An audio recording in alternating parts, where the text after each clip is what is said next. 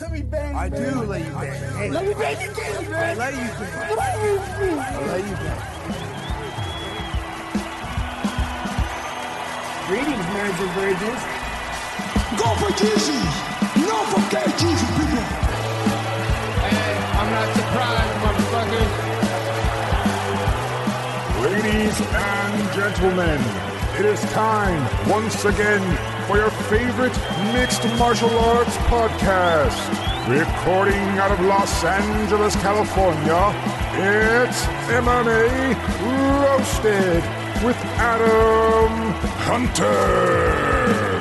Who the fuck is that guy? Who the fuck is that? And we got brand new MMA Roasted podcast. We got a, a big one, guys. We got me, we got Bill Dawes, uh, the, the, the black belt, the uh, brown belt, the actor, uh, the comedian, um, Broadway star. People don't realize that you're a Broadway star. Helped me in my audition yesterday. And even the little things you told me, man, like like the diving out of the way and like the, uh, the you know the coming into the scene, like those are things that sometimes acting coaches don't tell you. Yeah. And uh, it made such a difference when I watched it back. And then the director hit me up and was like, "Great job." He goes, uh, "I don't know how much." Um, he goes, I don't, "I don't know how much you know play I have with the casting, but I'll put in my two cents." Um, Okay. So I mean, that's all I can ask for, right? Yeah, Um, and I think with acting, like you never know how you come across or how you look or how things look when you're when you're in it. You know what I mean? So I think it always helps to have someone go, "Hey, this from the outside in, this is more effective." You know? dude. So I wanted to thank you uh, on that one. And I was we were talking about uh, before the camera went on about like this comedian uh, was giving this his two cents, and now he's being attacked by the people. And and I, I think like look, I'll, I'll always back comedians. I'll always back comedians. I mean, unless they're like Bill Cosby or even with the Chris D'Elia thing with the fucking you know allegedly hooking up with younger girl. I'm not gonna. I can't. I'm not gonna back that. Sorry. Uh, But when it comes to like you know knowing how like when I see comics get ripped off by other comics, I'm always like, that's fucked up. Come on, we're comics. We know how hard this is. But sometimes it's okay to just not know the answer. Like sometimes comedians, uh, we just feel like we're just gonna give our opinion on everything, and, and it's like. And I was telling you, like, my wife will ask me sometimes, like, "Hey, what do you think I should do with this?" And I'm like, "I, I don't know. I, I, I don't know. I honestly don't want to give you the wrong info." My sister, my my tooth hurts. Should I get it pulled or not? I'm like, am I, am I, am I, am I a dentist? Like, I have no idea. I didn't go to dental school. And they, and then people get mad at me, and I'm like, no, I don't know the answer. It's like, it's like, Yeah. like stop for directions, and uh, and you're like, hey man, how do I get to blah blah blah blah? And somebody gives you the wrong fucking directions. Like, now you have to like get back to where you were once lost. You know, Yeah. it's okay to just be like, hey man, I, I have no idea. Uh, I'm sorry, Yeah. I can't help you. I, I don't Yeah. know. I don't know. Now, as a dad, though, how's d- does your daughter ever ask you something you were like, "I don't know"?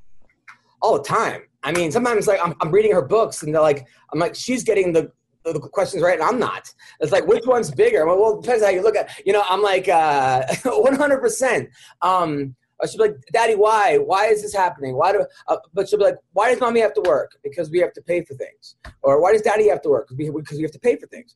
Uh, why? Because things cost money. Uh, why? I I don't even know why. To be honest, it's probably, it probably costs eight cents to make in fucking China uh, because someone's getting rich off our fuck, you know, and uh, and So this, SpaceX can fly to the moon. yeah, and this fucking slave labor going on. Yeah, hundred percent. So um, anyway, so I'm, I'm in Reno and I'm working with this comedian, uh, really really funny comic. Um, normally a headliner, the guy. It's always hard when they give you a headliner to features. I mean, it's, I look at it as a challenge. I used to get nervous of like, fuck, what if I can't? But now I'm like, all right, let's do this. Like, because you know, the show's gonna get better. You know, there was one guy I worked with uh, who was a feature who who his whole thing was crowd work because he was a warm up comedian and Yeah. he went to every single table and said, "What do you do? Where are you from? Yeah. What do you?" And that was fucking annoying because because I, I got up there and I couldn't do one. I, I didn't want to ask one. Every table was was already taken care Yeah. of. Or you have to like play off what it, what they've already been talking about and the, what the crowd are. Uh, if you missed it and then you ask them, you know what I mean? You have to watch this entire set every fucking show, which is so goddamn annoying. I- it's, it's the worst, you know. Um, but this guy, so at the end, he's like selling a book. Um, uh, he's like, at like the end, he's like, he's selling a book, and he's also selling T-shirts, and I'm selling T-shirts. My, and my shirts say "Don't smoke pot." What? I thought your feature was Nikki Paris. No, he's he's he's he's the host. Oh, okay, got it. So this guy's selling a book, and he, and, uh, and he's a strong guy and a nice guy. We're hanging out. And I'm not bad mouthing the guy, but the guy beat cancer, right? So his Yeah. book's all about beating cancer, and and like his T-shirts are all about beating cancer. Like I mean, he's like, like what are you going to sell? What are you going to sell? He gives a donation to a cancer society. Yeah, and I'm selling like don't smoke pot and drive, it'll ruin your high, and a shirt that says putting out the first night does not make you a slut, it makes you a team player. Like he's selling like positive, funny shirts, and I'm so I'm like the asshole now. So I told him, I'm like, bro, I'm gonna tell the crowd tomorrow that I- had AIDS, uh, and and that and then I'm, and then I'm gonna take your book and just put like a paper over it and tell it's my book and like because this book is like how I beat cancer, drank whiskey, and told jokes. So I was like, Yeah. how I beat AIDS, that smoke weed, but like it's now I'm the bad guy at the table now. Yeah. You know, Would you say something? Just say like you know, uh, he goes yeah, at the at the end of your set. to say the feature was good. Does he watch your show every night? yeah, he's a good dude. Okay, I was going to say you could say something like you know, I heard he keeps a Jew in his basement. Just try to like you know undermine him a little bit. No, he he would laugh at that because I told him I, I go, bro, I'm gonna tell everyone that I got AIDS, and he, he was he was like dying laughing. Uh, but we also have a lot more stuff to talk about as far as like I wrote down a whole bunch of shit I want to tell you about like our worst jobs, our best jobs. But first, we got a guy named Trevin Jones, and uh, this dude right here. You watch his fights, Bill? Yeah, man. Holy shit! This guy. First of all, he's from Guam. Uh, well, he, he from the, he grew up in New Orleans, but he, he his family's from Guam. Is, this, is you here? Is, you- how much Botox? I, you're, you're There you I can kind of hear him. There he is. Hello, Trevin Jones. Hello. Uh, I guess uh, here we There go. I, I could kind of see him. Trevin, how are you, man? Can you hear me? Can you hear me? I could hear you. I could hear you. How are you, buddy? I'm great. How are you? good. Good. Good. First I'm of great. all, I'm great. I want to say your two fights in the UFC were amazing. Uh, they were like Rocky fights. You know how you watch Rocky and you're like, man, that's that would never happen in a fight. Like, there's no way that would happen if I, dude. Your first fight against uh, the, the Russian guy, uh, uh, Valiev, right? This dude, no disrespect, was killing you in the first round. I mean, they were almost stopping it. He was Timor. Timur, he was teeing off. He was leading with elbows. I never saw a guy just throw punches with elbows. Not like one elbow, just elbow, elbow, elbow, elbow. I was like, oh my God.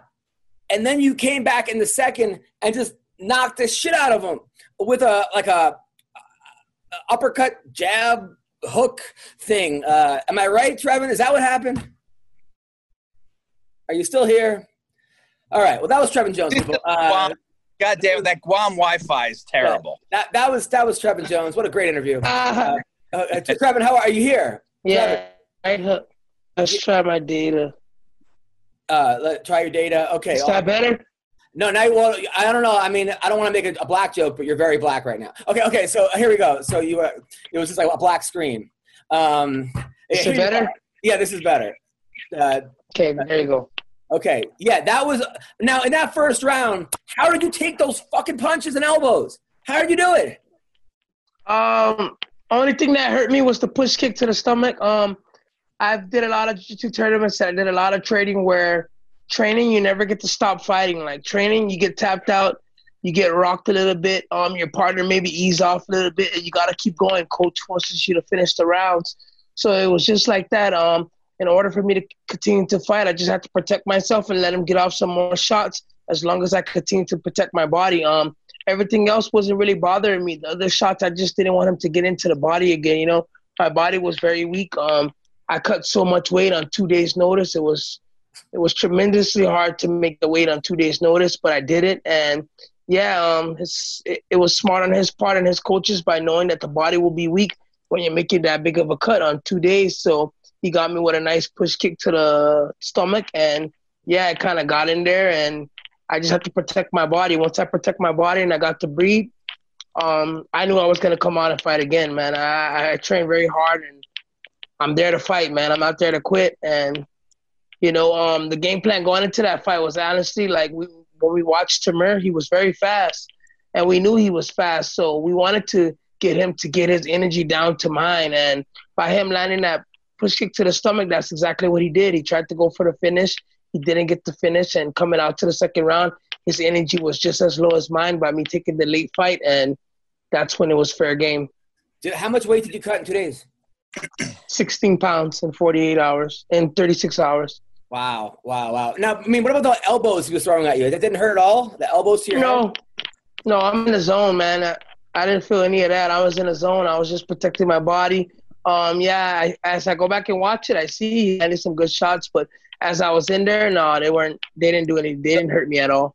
So Trevor, when you had that, he you got that t- kick to the stomach. He set that up with a couple question mark kicks, right? And then he got it, um, and, and knocked your wind out, right? It, it felt like the Mhm. ref was going to come in and break it up, and the, and Yes. Timur actually stepped back. Do you feel? Do you feel like you kind of got a little lucky there because he thought he had the finish? Absolutely not. Absolutely not. Absolutely not. Not even a question. Got lucky as part And of, it's part of the game. No, Yeah. I was a black belt in jiu-jitsu. I've trained with some of people that's under the same management as Tamir, so he knew my jiu-jitsu was good. That's why he didn't want to come in there. That's why he didn't go for any takedowns on me like he did his other fight. And that's what the fight game's about. You you think and you overthink things and you don't go for things that you should go for. And that's part of the fight game. He did not want to come into my jiu-jitsu. He probably wanted me to stand back up or he wanted to fight the uh, the ref to stop the fight. But when I dropped him, did you see me No. not go into his By guard? the way, that was Bill's question. That was Bill's question. Uh, that, that just- was did you see me? Did you see me not? Did you see me stay back from him once I dropped him to the floor? Absolutely not. It's No. part of the game to go in and finish the fight. You're not gonna rely on the ref to stop it and say, "Oh, the ref should have stopped it." Obviously, the ref shouldn't have stopped it because he's the one that got finished and not me. So Yeah. the ref did the right job. 100%. Um, yes, he, yes, he should have hopped in. He should have came in. He should have threw punches. My friend always tells me sometimes you got to make the ref scared. He says sometimes the guy might not even be hurt, but you have to scare the ref to think you're about to kill him. And he did not do that, and I did, and that's what happened. It's good. It's a good point. Good point. Now, afterwards, they took the win away from you because you Mhm. tested positive for weed. What a bunch of Mhm. bullshit. And you take a fight two, two days' notice. Okay, so maybe you smoke some. You're from Guam. A weed's Yes. legal. And now that Uh-huh. weed's legal, are they going to take away them taking away? Like, are they going to give you the win back? They should, or they shouldn't even bring it up or say nothing about it anymore. They should consider it as a straight win. Um, first of all, I declared it before I took the fight. When I got the call, I already declared that I smoked weed that morning. And they're like, "Oh, it's okay as long as you declare it." I'm thinking it's like when you declare something, it's like you're clear. Like I could see if it was a pure illegal substance, Yeah. then yeah, declaring it will not help. But if I go to the airport and I'm flying from a state that has weed to another state that has that's that has legal weed, and I have it in my bag on accident, and they find it, or I declare it and I give it to them, they let me fly because I was an honest person and it, it, I was declared. It was turned in. I thought it was just like that. I declared it honestly. I fought. I won the fight, and after the fight ended, they're telling me there was no way I could win because I test positive for weed. That don't make no sense. So yeah, they hustled me a bit on that. Um, I got paid my full money and everything. That's the only reason why I'm not yapping about it too much. Is I got all the rewards from the UFC side. The only thing that I got was the win taken away. So that's the only penalty that I got was the win taken away. So um, at the end of the day, I, I don't want to keep crying about it. Um, I feel the whole world knows I won the fight. It was late notice. Yeah. You can't have a you can't have a fight failed for marijuana and then three months later everyone in the whole thing can win while smoking marijuana. Like that just don't make no sense. You know, it was a real win. Um, and yeah, man. Um, I'm trying to not forget about it. I still want my win back, but I'm not tripping on it. I'm not gonna keep complaining about a guy that I knocked out on 36 hours notice, who the whole world thought was gonna beat me, who totally underestimated me and didn't They see did. anything. And then your, next fight, you're also the underdog. Was- Yes, no so- fucking respect, man. No respect. yeah, at all. Fights, he'll get there. You know what I mean? But, but Yeah. they keep, first of all, they keep putting him first. He's always first on, on the under, on the undercard. Like he's always Yeah. first. And then they I'm the show. I'm the show starter. They know. They know who starts the show off right. The second fight, it wasn't like it wasn't like oh we want to put Trevor in first. It was like oh this guy's tough. He's gonna put on a show.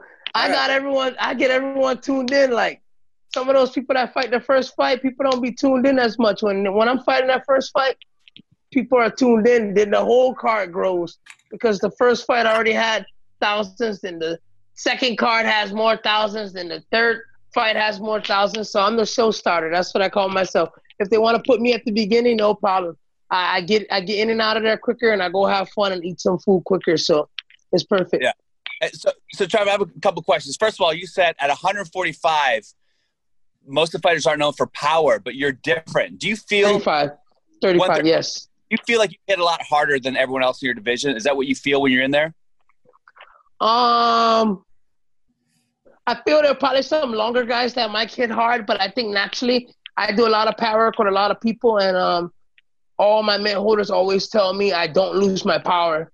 Um, whether I'm getting tired or not, I don't lose my power. Um, yes, the volume can be low and very picky because I'm very smart, and I think that's part of why I don't lose my power. I don't throw shots that are unnecessary. I, you know, so, like Tamir, he's throwing all this stuff. How much did he throw? And he didn't put me away. Like if I threw that much, you're you're going night night, and that's that's that's just how it works because I'm only throwing smart shots. That's only to put you out. So, um, if I threw 12 shots, all 12 shots are gonna be knockout kind of shots. Um, some might be set up shots, but when I do deliver that big power, they're all smart shots. That's to put you away. And when I hit to my trainer, training trainers and stuff, they tell me all the time like, "Wow, you don't lose power." Even when I do my deadlifts and stuff with my trainers and stuff, they don't tell me I don't lose power. So I believe in what they say more than what I say. Yeah, I feel I do hit a lot harder because I spar a lot of bigger people all the time, and I gotta hit these guys back. But um, I'm going off what my training trainers say and my the people that train me say. They say I don't lose power, and I, I believe it. I don't lose power. I hit some guys pretty hard sometimes in training too, and I feel that way. Yes, I do. I really feel like not. I feel like more than half of them don't hit hard as me, but I'm pretty sure there's some that hit hard as me, but I haven't ran into them yet. No, I mean you're obviously uh, you're, you're killing it. I mean the guy Mario Bautista, you keep losing the first round. Is, is that on purpose to make it exciting for you? Are- are Um, you- actually, I actually I saw the scorecards on the Mario Bautista. I won the first round. oh, good, good, good. I was kidding. I was making sure that you knew that. Um, no, there was there was a uh, at the end. There was like 20 seconds left, and his corner yelled out, "He's losing the round. Yes. go crazy and do." So- Did you hear that? Yes, I did. That's just corner man strategy, you know, trying to be slick, trying to put some cookies in a judge's ear. But the fight's the fight. Um, they can say what they want. Um, he said he checked some leg kicks. He did not. She said he checked all the leg kicks. He did not check one leg kick. He's like he's checking all the leg kicks. He did not check one leg kick, bro. So yeah, you know he his corners feel like he feel, but we stay focused and we keep the tenacity. And no matter what they say, we're going out there to finish them off. So we still got two more rounds. You might get that round, but I'm still coming. I ain't gonna stop coming. Now, now you grew up in. Now your, your parents are from Guam, right? Mhm. Um, I've been to Guam. I did. I did a comedy on a military base in Guam, and let me tell you, Guam is the most beautiful water you've ever seen in your life. Yes, everyone says it. like- I'm it's like- actually born in. It's like I'm actually blue. born in. Yes, it's nice. I'm actually born in New Orleans. I'm from Louisiana, and I moved to Guam about um 15, 16 years ago when my mom passed away, and um I stayed with one of my uncles who was in the Marines, and yeah, I've been there ever since. I was supposed to leave my senior year. I was in all kinds of sports, football, rugby, and stuff like that, and I just didn't want to make the change, so I ended up staying with one of my. Cl- I ended up staying with one of my close family friends, and right after that, I got into MMA after I graduated high school, and I've just been there ever since. You know, um, I turned pro. I turned pro really. I turned pro really quick after two amateur fights, and you know I've been surviving and doing great off that. So here I am today. about, let's, talk, let's talk about that. First of all, I want to say Guam has like 12 strip clubs, by the way. Uh, Oh, sure, club. and I've been to like every one of them. One of them's called the G Spot, and I Mhm. gave a girl a lap dance there because that, that was my move Mm. back in the day. I would give them a lap dance, and then that way I have the power. And then I went back to her house, and then I couldn't close the deal. Nothing happened. But lots of strip clubs in Guam. Am I right? Yes, there's a strip club, and there's still a strip club called G Spot. I don't go to strip clubs. I don't waste my money like that. But when when it's like when it's boys' time and someone's getting married or whatever, and they want to do their thing at a strip club, for sure I go there and have some fun. But me picking the strip club, um, I think I support the hustle, but it's just not my genre to go out and give hustlers my money just like that. You know, I'm still I trying to hear, earn you. some I money. hear you. I hear you. So you you you, you grew up. Your, your mom died, which I'm very sorry. And, and No your problem. dad in custody of you and your four three siblings or four siblings. My grandma, my grandma. Yeah, and then your grandma said, "I don't want to split, split the kids up." So, she, hmm Yep. so she took all of you in. Uh, was your dad upset about this, or was he like, "Thank God, I have too many kids"? Yeah, I'm pretty sure my dad didn't want me to go because right after my mom passed away, I did go stay with my dad for about like eight months. Um, I went to school with my dad, and then my grandma came up with this plan. Like, no, I don't like them being separate, and then she put us all back together. And Right. yeah, I'm pretty sure any dad would be pretty upset, but you know, it was what it was. It was all for the better. Um, everything working out. Um, I'm blessed for that, and you know, we move forward. I, I still see all my family members now. Now I'm fortunate enough to be able to fly to any of them whenever I, I can. And, you know, that's that. Look at the bright side. You know, I'm looking at the Oh, bright 100%. side. You're doing great. By the way, Mayhem Miller just joined us, by the way. Uh, we're here with. No, uh, Yes. is my microphone on this whole time? Uh, How's it going, Mayhem? yes. Oh, y'all, y'all can't verify that I was speeding right now. Okay. I'm trying to get back to the house. I'm trying to get What's back good, to the house. Mayhem?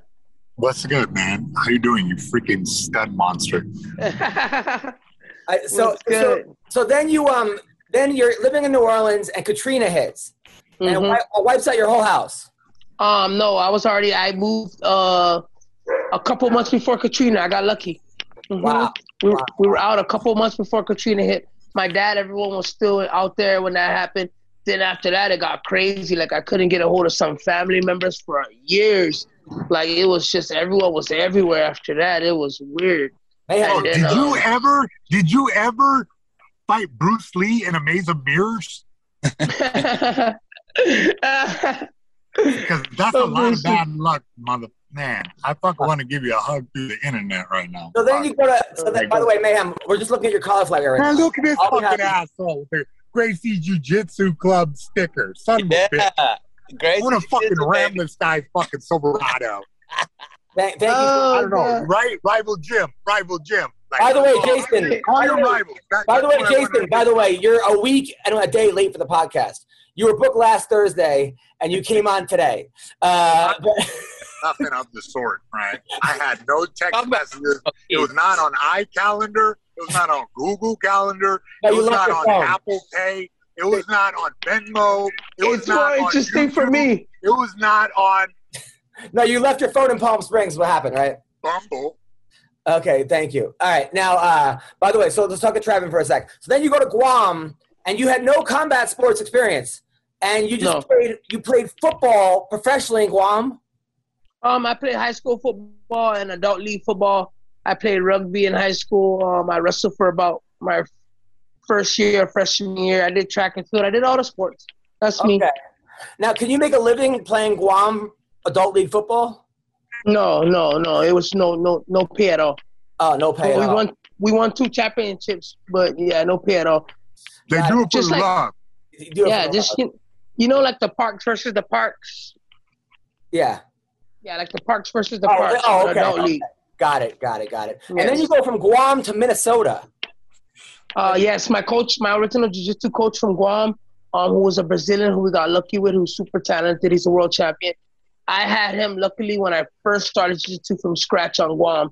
Um, my gym that I was training at, my gym that I got invited to, flew in a black belt when they opened back up, and that's when I first went there. And yeah, I got to train with him twice, three times a day as a white belt, and he's already like a stud under Robert Drysdale, like so good. So it was great, man. I got to train with him every day, so I ended up getting my blue belt in maybe like five months, which was crazy. I did a Nah, that's not. No, listen here. You give me a savage dude like five months. Same with me. I got. I jumped in there. I I had a Brazilian coach myself, and he, Mhm. you know, just guided my damn uh, my natural propensity to grab a dude by the neck and choke him. You know what I mean? Like, you know, Mhm. sharpen that up. Six months, blue belt. Yeah, six months. Sure. Anybody, anybody with the right mindset could be a blue belt in six Yes. months. so Gotta learn the absolutely. So yeah, absolutely, definitely. I was putting in work. I was training every day. I was training twice a day. I was training three times a day with this guy for two hours, three hours sometimes, and like we were consistent, like nonstop. And then I had some MMA fighters that were already at the gym. I didn't know MMA at all, and then I used to help them for like Chris Brub? You talking about Guam Brub Yes, guys? that's Yeah. yeah. You know, bro, that's the gym that I was at. So yeah, um, these guys they had MMA fighters, and they're like, "Wow, you're pretty good." And then um, I used to help them with the jiu-jitsu rounds or the clinch rounds. So you know, after they do their sparring, they clinch up and then they go into the MMA with takedowns and stuff. And I'll jump in on that, and then I'll do good. And they're like, "Whoa, we got to get you a fight." Then I flew to Japan and do my first IBJJF tournament. I think I got like third place or something. I won like five or six fights. Trevin, this, Um, this is all gi, right? Gi, all Yeah. gi. I, I won like five or, I won like five or six fights, and then I um I got back to Guam, and they already had me uh they promoted me to blue belt, and then they already had me a, a first amateur MMA fight set up. They're like, "You're gonna fight MMA, bro. Let's go." So I was like, "Wow, okay." And it was only like three weeks until the MMA fight too. I took the fight. I dominated the fight spectacularly. They gave me another fight maybe like two, three months later. I dominated that fight spectacularly. Then I went pro. Um, when I went pro, I fought the number one ranked 135 round because I had already beat the best two amateurs because these were the best two amateurs too. So I had beat the best two amateurs already coming out of Guam, and then I fought the number one ranked 135er. Then I beat him. Then I end up getting a title shot versus a 18 and three guy when I'm only one and zero as a pro. So I was Yeah, you're oh damn as- right, bro. If you show out like that in an MMA match, right? You come and fuck people up. Everybody's gonna be scared. You need to fight somebody motherfucking tough. Yeah. Like So- that's how it is. I'm actually scared right now. So- Go on. So I actually gotta post this fight up, man, because like I won this fight too. Five rounds, we won all five rounds. I dominated this fight, but everyone just couldn't believe this new black kid from Guam just did all of this that fast. So they I robbed think it's mostly, I think it's mostly the Guam part, not the black part, that surprises people. They just couldn't believe it. They just couldn't believe it. So, you know, I gotta post this fight up on YouTube soon because this guy was 18 and three. I was one and zero as a pro, and I, I was already world champion from that day on. I knew I was gonna make it here, and then I set my mind. I said, "No, Trev, you're gonna come back for that world title." So for a long time, they like. They flew in guys to fight me, flew in guys to fight me, and I'm beating all these guys. And they said they're gonna give me a title shot and then they're just hiding the champ. They're like, the champ is nowhere to be found. They're hiding the champ. So I got to go through this barrage of guys. I finally end up getting a title shot. I win the title, and then Well, you also fought in That's- uh, in Russia at ACN. yes, I mean, yes, I No, flew- listen here. I was gonna get to that. Yeah, you've been everywhere now. Like, what the fuck, man? This Yeah. guy, So this guy So is after- the traveling. Yeah, so after that, I, I already had fought in Philippines. I fought in Korea. I fought in Japan. I fought in Russia. I fought in Australia. Yeah, I fought everywhere already, man. I got uh, these UFC guys don't know I got a lot more experience than they expect. You know, Yeah. a lot of these guys are regional fighters or they're only fighting in the U.S. But you know, I got I, I've had all that pressure on my shoulders, and I'm used to being the away guy. And being the away guy is pretty tough, you know, because like when I fought in Asia, like I can land a strike, strike, strike, kick, nice, and the guy can miss me with a kick, and they're like, oh, like Oh man, I punched a girl dead in her face today. his his kick didn't even land. Oh, Like wait, but- oh, hold on. What, wait, there's like a lot of things going on right now. Mayhem, what? Yeah, yeah. Oh yeah, this girl, she took she took like the champ too. I gave Okay, her a okay, okay. oh my god. You I'm trained saying, somebody at the she gym, threw right? the kick, like the technique he was talking about. Yeah. She threw the kick, right? I fucking got her with the right hand. Like at the You gas what I mean? station, that or was her fault. That was her fault. She's a fantastic martial artist. Oh, Hit me. I think she broke my TMJ. Ah, Now, Jason, I hear. Okay, first of all, how's the fight team do- going? You Uh, by the way, so Trevin, if you don't know, Jason uh, recently he's on his comeback. He's kicking ass. He's doing Oh, well, and he's and he's coaching a fight team Oh, don't gym. don't don't oversell it. Don't oversell it. Mayhem is forty, and he's mad as fuck and wants to fight. And uh, you know what I mean? Yes, All sir. Don't oversell it. Out So of how- Yes, sir. how's, your fight, how's your fight team doing, Jason? oh, what? How's your fight? Team? Garbage. They're all garbage. No, I mean, come on. What, what, if they, what if they hear? Yeah, they're fucking garbage today.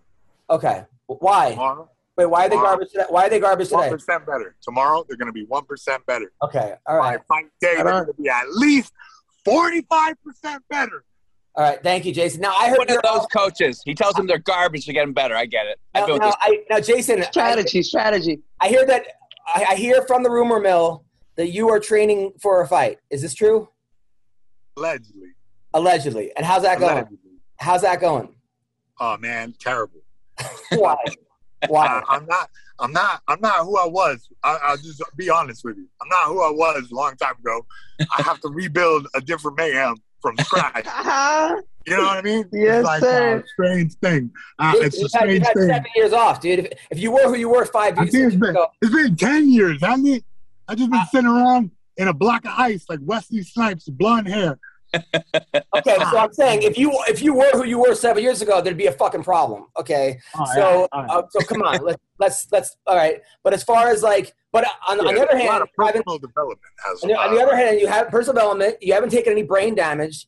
Uh, you haven't taken many shots to the face. I'm, I'm fresh out the freezer, baby. You're fresh out the freezer. You're still you're still a black belt in Verdooms Jiu-Jitsu. Uh, how's it Oh, going? don't forget Joe Moreira second his second degree Okay. just because just because of my fucking lapel work. How's and how's your how's your striking? Oh man, this is sharp as a tack. I told you I punched a girl in the face today. All right, enough of this. Okay, back I to didn't hurt her. All right, so- so- so- she's a great sparring partner. You better look out for this girl. She's about 145. I mean, she might make 35 and just smash girls. Just smash them. Like, I just can't wait to debut her. All the rest of the guys, shut the fuck up and work.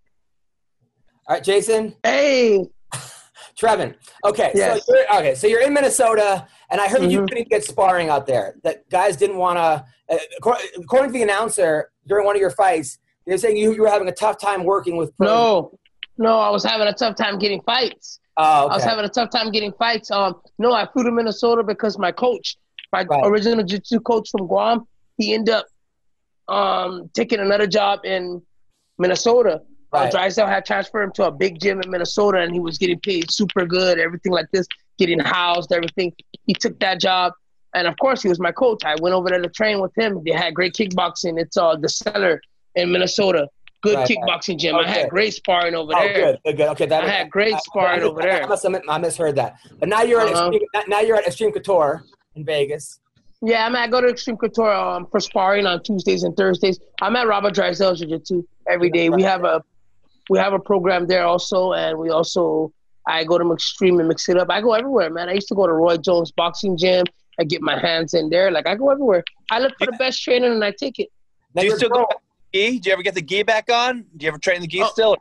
I just trained in a gi last week. Uh, before, like I before when I was doing MMA fights, I would only do MMA fights when I was doing MMA fights. I'm always in the gi. I was earning my black belt. I was always in the gi. But when I got my black belt, that's when I finally got the time. I after I got my black belt, I did gi for a year. Then I say, okay, Trev, now we can do MMA seriously. Now we can focus on MMA, MMA. So my whole career when I was fighting, I was not full time MMA. I was only doing MMA when they called me to fight. I was other than that, I was doing the gi. So now I feel like a whole different fighter now. Um, they didn't even see my jiu-jitsu yet. I didn't even have to show yet. Yeah. Um, this fight, this fight, I got a guy that's gonna shoot some takedowns and and guaranteed he's gonna shoot some takedowns. So He's now I get the Minnesota show. He's from Minnesota, also. This guy. Uh, he he act, he came to my show in Minnesota, right? Are, are- are you fighting John Castaneda? No, uh, John Castaneda was my opponent, original opponent. Um, Oh, I'm fighting uh, Ronnie Lawrence. oh, okay, okay, nice. Now, Jason, Who is Ronnie Lawrence? Ah, his his uh, brother's the head of, head of the uh, Cobra Kai. Now, now, uh, now, Jason, um, would you recommend with the gi or no? As far as once you go pro, that kind of thing. Well, look, there's two schools of thought of it. It does develop some strength of her uh, clinching and holding on the guy, but mhm, it depends on your grappling style. You know, if it's more dynamic, if you're like a guy who like uh, scrambles a shit ton, the the gi might teach you some bad habits. If you Yep. if you're athletically aware, if you're athletically aware and realize, hey, uh, when I don't have this gi on, it's a completely different thing, and I need to use a different set of techniques. Then I would say, you know, if you don't have that ability, then I would say don't do the gi. But if you can Mhm. dichotomize that, split the difference, you know, do one side like that, you know, one side like this. It's excellent sport to like continue in through, you know, your whole life. It's Yeah. uh it's low impact in a weird way. There was a there was a girl in judo, uh, a judo girl. I used to coach wrestling, and she came from judo, and she kept trying to grab the singlet, and it took it took like three months to get her to stop grabbing the back of the singlet, like when she locked up. Because I was Yeah, like, she was just giving boys atomic wedgies with a with Onbanse Onage. so I I have my little theory behind it. Um, the gi makes my no gi better. It makes me be more tight. It makes me not play so loose, and it makes me know how to close up when I need to close up the spaces. Um, MMA, um, the punches and everything you do is so explosive in the work that you do that it makes my gi better because every time I'm going to get to gi, they're trying to hold on and they're trying to maintain. When I come out of an MMA fight like that Yeah, week after MMA fight, my gi I is ridiculous. I'm like flying. I'm like Yeah. flying after like they're trying to hold on and be still, but I got that grip and I got that pressure, but I'm trying to go still while they're trying to hold on. So the MMA makes my gi better and the gi makes my no gi better. Absolutely. Now I gotta say, by the way, um, uh, Trevin, your after you won your last fight, your Mhm. um, post-fight interview. I, I want everybody every every time I I'm gonna every time I, ever, I coach because I coach middle school wrestling. I'm gonna have my kids watch this Mhm. because you said all you wanted to do was buy your grandma a house. Absolutely. Your grandma took you and your brother and sisters in, and you, your goal is to buy her a house. Uh, Yeah. She doesn't even want a house. Like she kind of wants a house. She not even asking to buy her house. You want to do it for her because it would make yeah, I want to. It'll just make me more happy to just have my grandma like bill free, um, knowing that she took in four kids that wasn't hers as an adult. Me being an adult now, I know how hard that is. That's like that's steps on steps on steps. So you know, for her to sacrifice everything and keep us together and then take care of us, and then we became fine adults, um, like we have. I feel I owe that to her, and then once I get her that, then you know, like Mayhem knows this. When we're young and we're, we're when we're young and we're in a sport like this, and we got a lot of friends and all that, like we can go anywhere. We can do anything. We can sleep on anybody's couch. We can. I can do that anytime. I can do it. But if I take care of her, I'm more happy. I'm free. Then I can fight way better. My head is more clear knowing that my grandma's in a comfortable Now, is it true spot. that I don't have to worry. Is it true your grandma's 34 years old? Because 34 years old. Yeah, that's the word on the street. No, I'm kidding. It was a joke. All right, so I'm just I wish. I wish. No, no. Now, how close are you to buying your grandma a house? Oh, I'm very close. Hopefully, after this fight, man, I'm gonna try and get that bonus, and it's gonna be a done deal for sure. I Is think it- I deserve the bonus that last fight too. But I think what is like you said, sometimes it's too early in the night that Dana White sees the main card and he forgets like what what's really been done. Like, Yeah. man, I I deserve that bonus for sure last time. Like, who's doing things like that? You know, so Hey, it's you- all good. Uh, if you show out like a motherfucker, I'll give you a mayhem bonus. hell Yeah. hell yeah, I'm coming right? for that show Like, out, do man. some fucking crazy shit, bro. Like, come on, man. You have this ability to do some damn magic. So, Yeah, but- like, yeah, but show his- me yeah, some magic. I'll give you the mayhem magic bonus. His bonus is going to be Mayhem's girlfriend's car, by the way. And then she's Yeah. gonna, What, what car? Allegedly. Jeff Bezos rocket ship? What is that thing? We're about to we're about to do something pretty slick. I, I have a feeling we're gonna do something slick. All right. no, no, no. Uh, now, Trevin, you also Mhm. mm staying away from girls right now because they're they're a distraction. Uh, there's no way. Um. Yeah, it's just like it's not a dist- I, I learned how to deal with it at this point. Like I'm, I can, I can deal with my girl at this point or whatever. But um, it's like they require, they- they a require a lot of time. And uh, maybe like uh, put some ice on it. You know what it is? I think it what it is. It's like girls cannot understand this lifestyle just off the back. You know, I think it takes time, and you know, um, they have to understand that this is a big step, and this is this is it. This is everything. And if they can't make that adjustment, that this is everything until I get to where I want to be, because yes, I'm in a UFC, but I'm not where I want to be yet. So I'm still trying to get to where I want to be in the UFC, established, fat contract, everything going well. So until I get there, um, I feel they're a little too selfish for for some guys to to maintain. You know, they have to understand that it's not it's not about them right now. They have to let me have my time. They have to let me have my training. They have to let me do my traveling.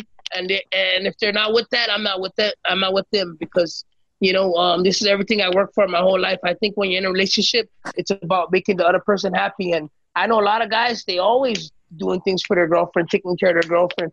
You know, trying to uh, please their girlfriend. But I, sometimes I think the girls forget to do that back as a guy to their guys. And when that's not happening, I think you know it's time to walk away. So you're saying you're having relationship troubles, man? I feel. No, no, no. I'm not. I'm not having relationship trouble. This is this is old. This is old, man. This is old. I'm not having relationship. I'm fucking with you. This guy I can't take a joke. Adam, this guy's an excellent athlete. Some guys are really smart. Some guys are really great athletes. You're a really great athlete. Oh come on! Absolutely. Ah, He's a look, this guy wow. can't take a joke. Oh, I could. God. I could. Serious ass. I'm Okay. a joker. I'm a, I'm skinny, mayhem. I'm skinny as hell right now, mayhem. Oh, I I'm a week out. I'm You gotta skinny get as a hell. studio. You gotta get a studio. It loses something in the screen. I'm on the fucking. Come on. Oh, this is Oh, great. we- all we need is a camera. Britt Mayhem, where are you? Oh, right. Come on. When Mayhem cut, when Mayhem's cutting weight for this next fight, I want to see when he's all skinny and I'm shit. cutting right right now. Why do you think I'm Oh. so angry? Why do you think I'm so fucking with you? I'm like so hungry right now. Uh, I feel you, bro. I'm fucking hungry as hell. I was supposed to fight this weekend, so my Man. weight's fucking on Okay. point like a motherfucker. That makes And- all right. We've had a Yeah. breakthrough. We've had a breakthrough. That makes a lot of sense.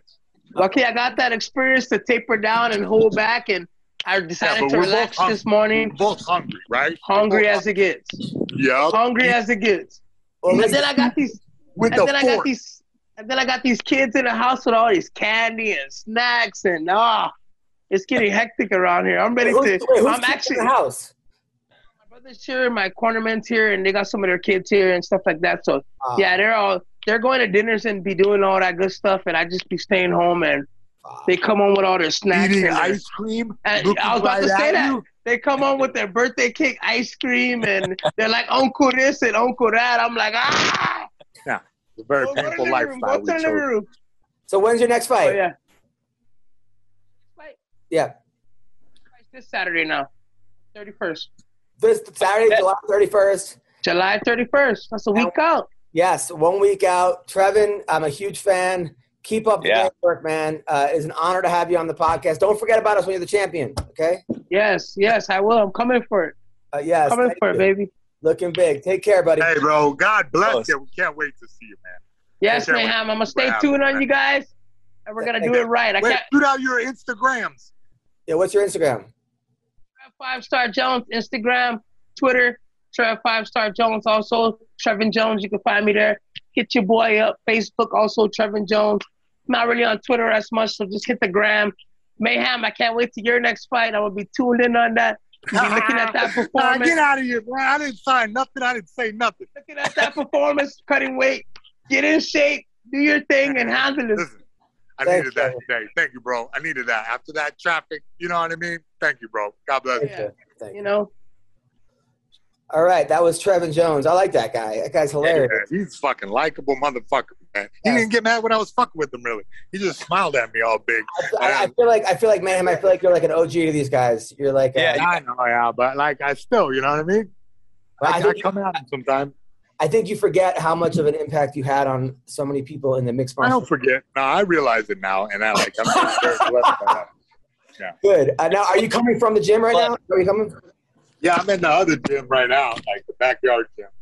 Oh, look at you! You, you, you, you get your six pack back. I can see it. J- Jason, what, what what are you what are you doing? Go show some techniques. There we go. Yeah, there we go. All right, so we have live footage of Jason Miller shadow boxing, working out. I guess during the podcast. Well, you know, I just figure I don't want to.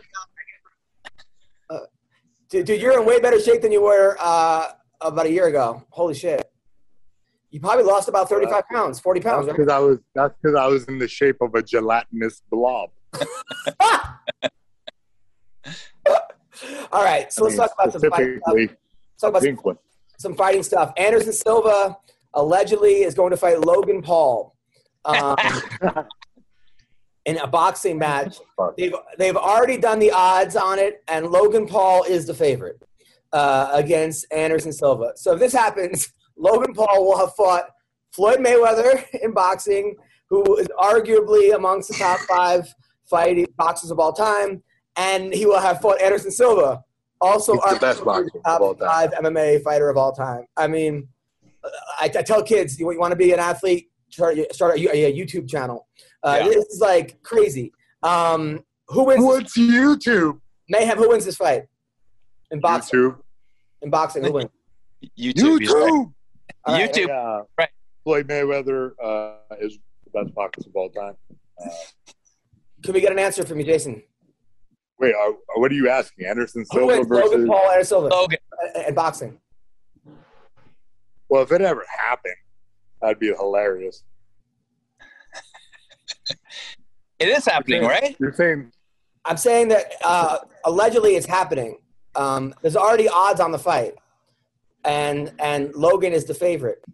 Uh, based on Anderson Silva's performance against Chavez Jr., I would say Anderson Silva wins this fight pretty easily.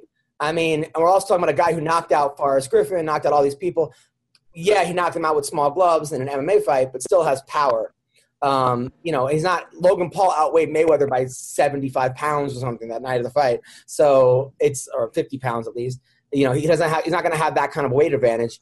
I would think I would think Well, the argument the argument is is that okay, so is Logan Paul big enough and strong enough to like just give Anderson like a one who's it what's it, and because Anderson has taken damage in his career, that's the thing. And then in eight rounds, can Logan Paul throw a haymaker like he was doing on Floyd, who is smaller and is like a you know smaller target, harder to hit, more defensively responsible? Uh, well, you know, arguably, yeah, definitely.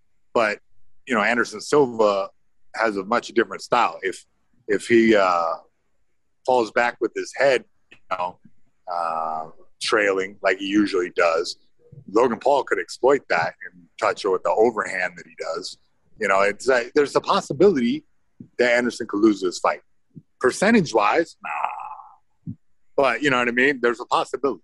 You also, he's also 46 years old, right? The guy's 26. exactly, exactly, Um, he's about 20 years on him. Uh, exactly.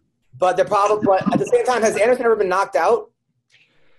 He's been stumbled for sure. Like uh, you know, there's been hints that his chin is like a uh, little, you know, dangerous. Like uh, you know, it's just Well, it's normal. It's normal. You take that. Well, I mean, Weidman knocked him out. Chris Weidman knocked him out.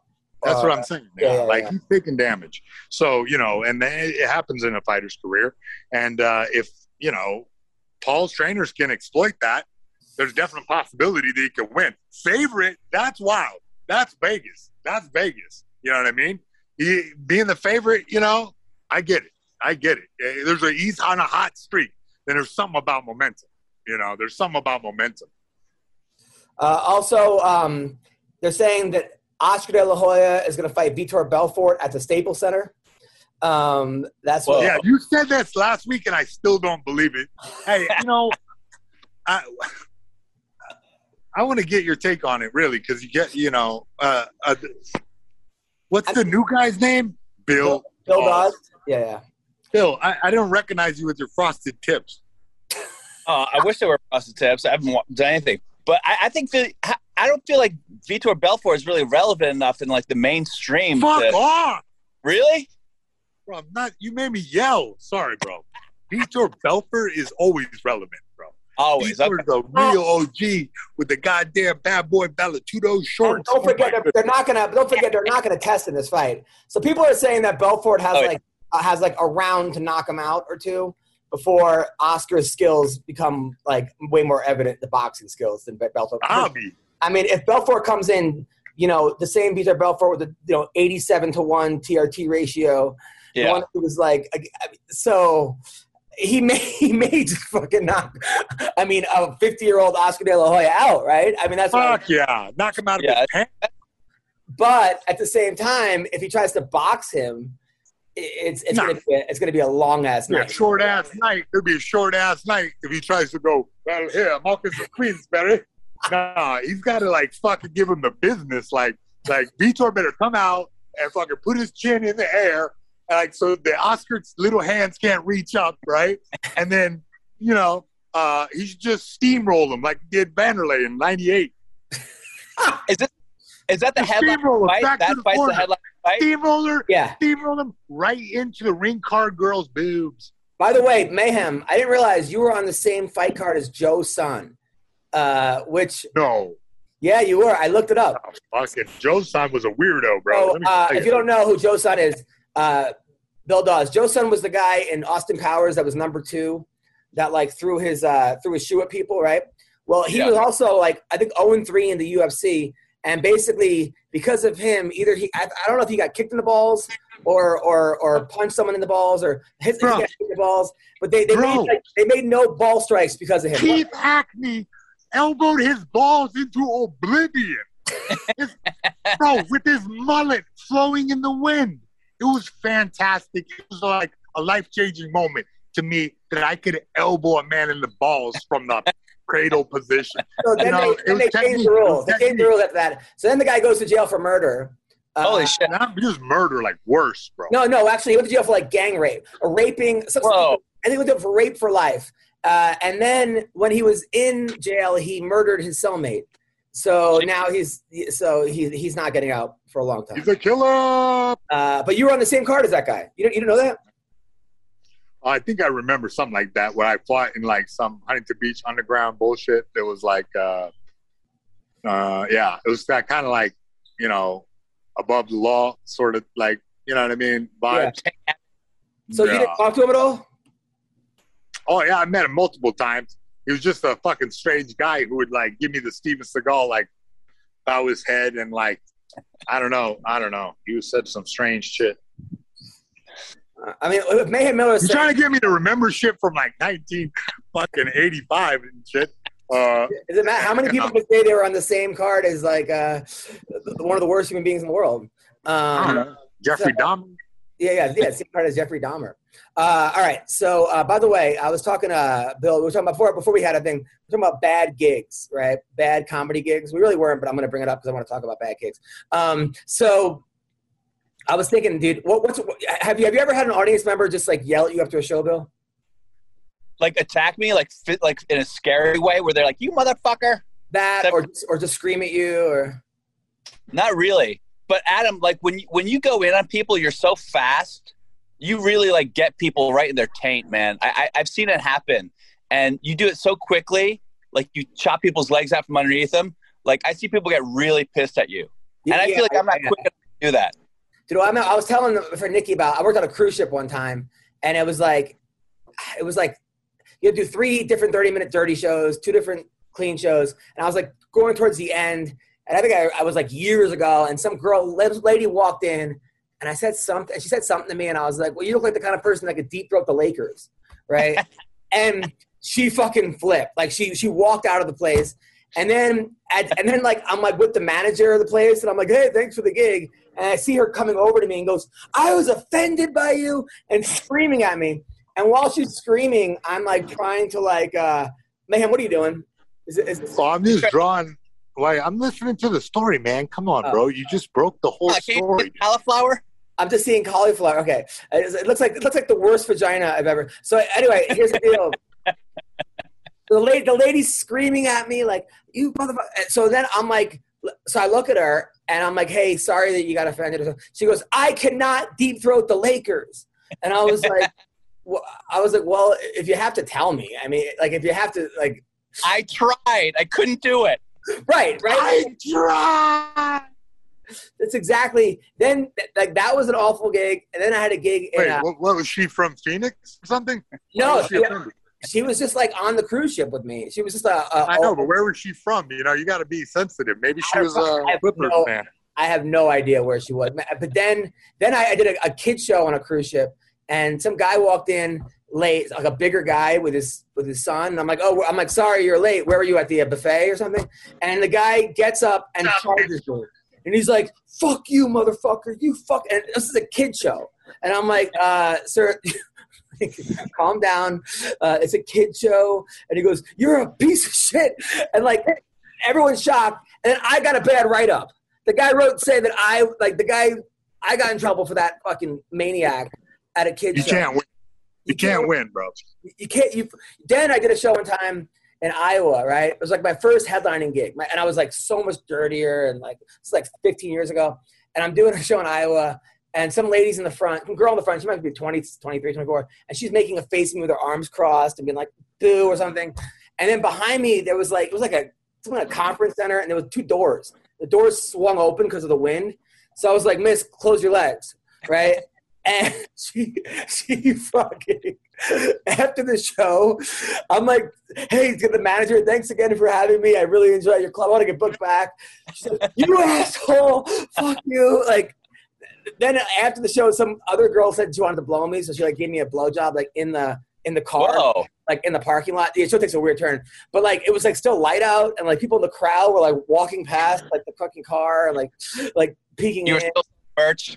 Yeah, th- yeah. But then, then I started like then I met a waitress that I, from Iowa that I was like, oh, I liked the next day, and we started like dating.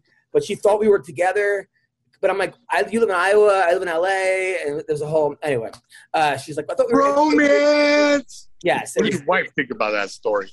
Th- sure this is a happened to me, but I've heard stories about like at casino gigs, if guys have shows like "fuck you" and like, like let's fight, and then they have to leave the casino, and it's like a ten minute walk to get out of any fucking casino. They're like, oh, "Is Oh, this yeah. It?" You have to walk up the steps, and that's kind of hilarious. Oh, hilarious. I know that walk. Oh, I know that walk thoroughly. That, that walk of uh sorry about that. Uh I won't come back. I'll see you guys later. Dude, one of the reasons that I stopped drinking was uh, I did a gig at Fat Cats in Modesto, and I'm on stage. It's like 15 years ago. People kept buying me 151s while I was on stage. I don't know what they were. Shots. I'm just I'm just taking them. Like, hey, do something with the crowd.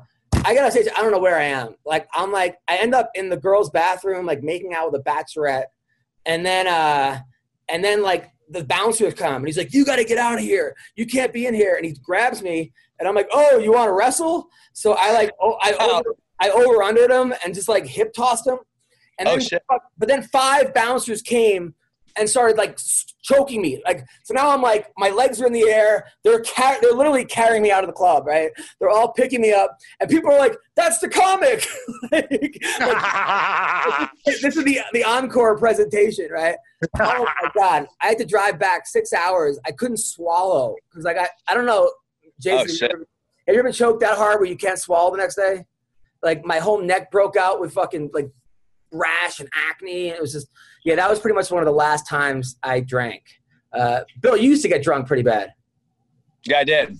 That's why I got jujitsu because I was getting drunk and I was I was getting in fights and shit like that, and I was like, Yo, listen here. I got good. in an accidental jujitsu match with a pretty high level guy in uh, Colorado drunk once. It was pretty shocking. I was like, what the fuck? Like the guy like trying to shoot a takedown. I sprawled. Like we hit like eight point some moves. Like he wa- he was a well versed tactician. I'll give him at least a purple belt. Did you didn't- win? Did you get the tap? No, I mean I didn't. I wasn't trying to tap. I was just trying not to get arrested. Well, Jason, there was a rumor back in the day where like you and your ex girlfriend in Hawaii, didn't you break into her house and the guy had like decent wrestling and it was like a, a Oh pretty- yeah. Oh yeah, yeah. Nah, it was like uh fucking locked out of the house. I bust up in there.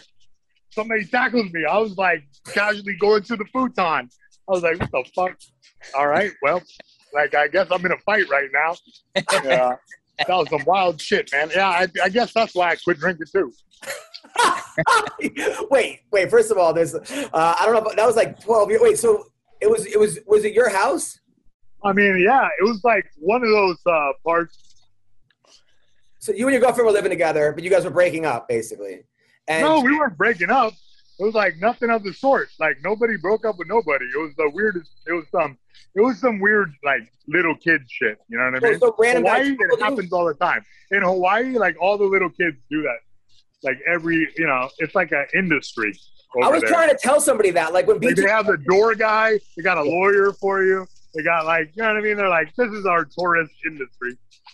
I was trying to tell someone that, like when BJ Penn got into that fight, I'm like at the strip club and he got dropped and he came back. I'm like, that's how, they go out in Hawaii. Yeah, that's mellow. That, you know, I, I think America can learn something from Hawaii. You know?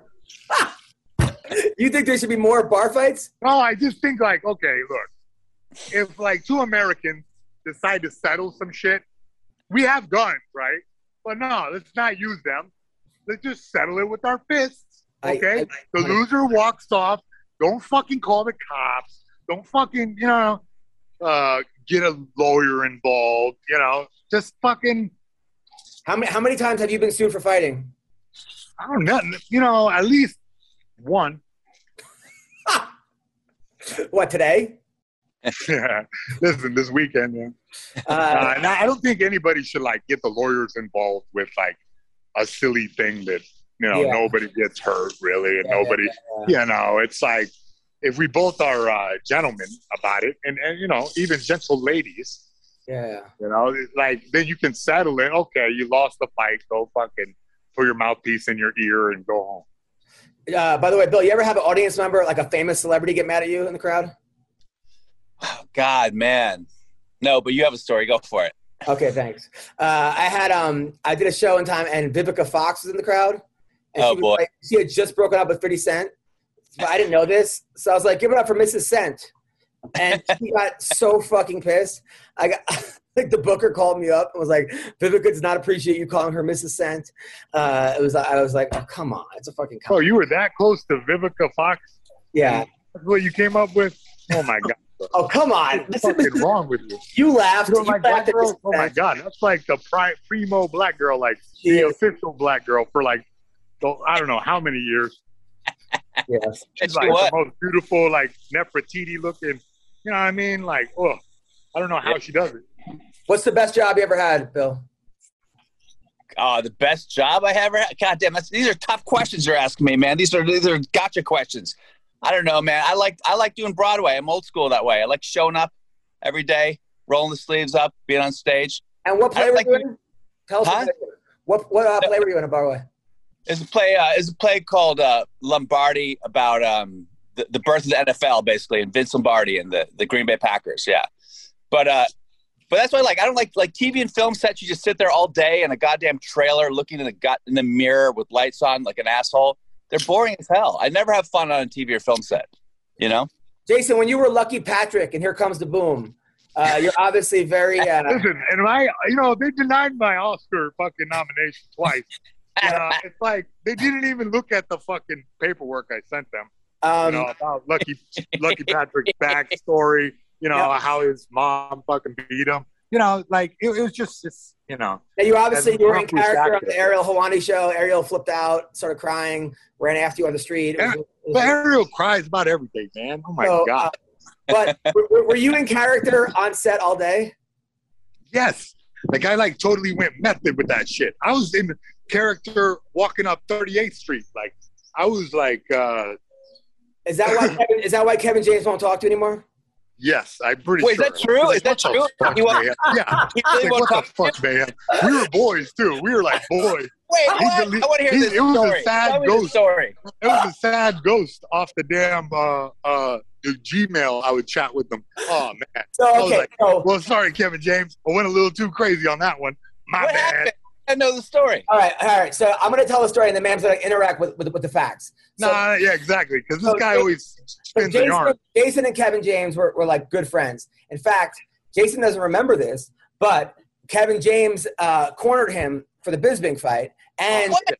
and Jason actually drove down, and Kevin James had his own personal tour bus that Jason went on to go from LA to Vegas. Mayhem doesn't remember this. I have to tell him that that happened. I remember it. I remember it. We had tacos.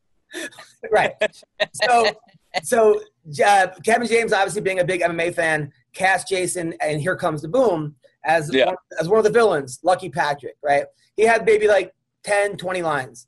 Jason made a whole fucking backstory of this, where he was the lead of the movie. Right? So he went on Ariel Helwani show in character for four hours, spit on the desk, jumped on the desk, scared Ariel. Ariel Ariel didn't even know. Ariel didn't even know. Ariel doing- kept trying to get him to break character. Not gonna fucking happen with this dude, right?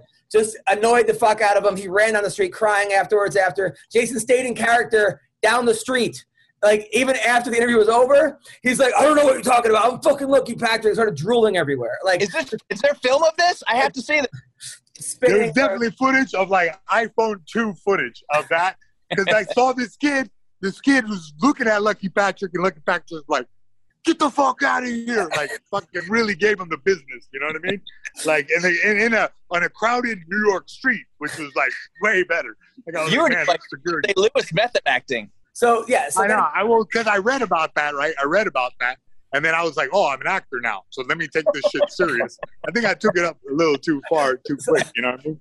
So then he goes. So then he goes and shoots. Here comes the boom. But he gets in such method that he he shoots himself up to steroids. Now he's like two thirty, fucking Outta here. roiding out of his fucking mind, fucking every chick in Boston, white, black, Asian, going to Oh. dun- going to S and M dungeons, just Oh. out of his No, no, that, that was in New York. That was in All New. York. Just, By the way, Boston it sounds was like the time of your life. To be Like- honest, let's be like- honest. Boston was It's some great time. romance. Boston was some romance. out of Uh, his I mind. mean, uh, New York was like, I hate myself. So he's like 235, 245 to get ready for this role, which he has like, I, I, I exaggerated, maybe like four words in the fucking movie, right? But, like no, no, like three syllables. I think. You know, I got cut down to like six syllables in the in the director's cut. You know, So- Frank is a badass director. so he drives everybody crazy.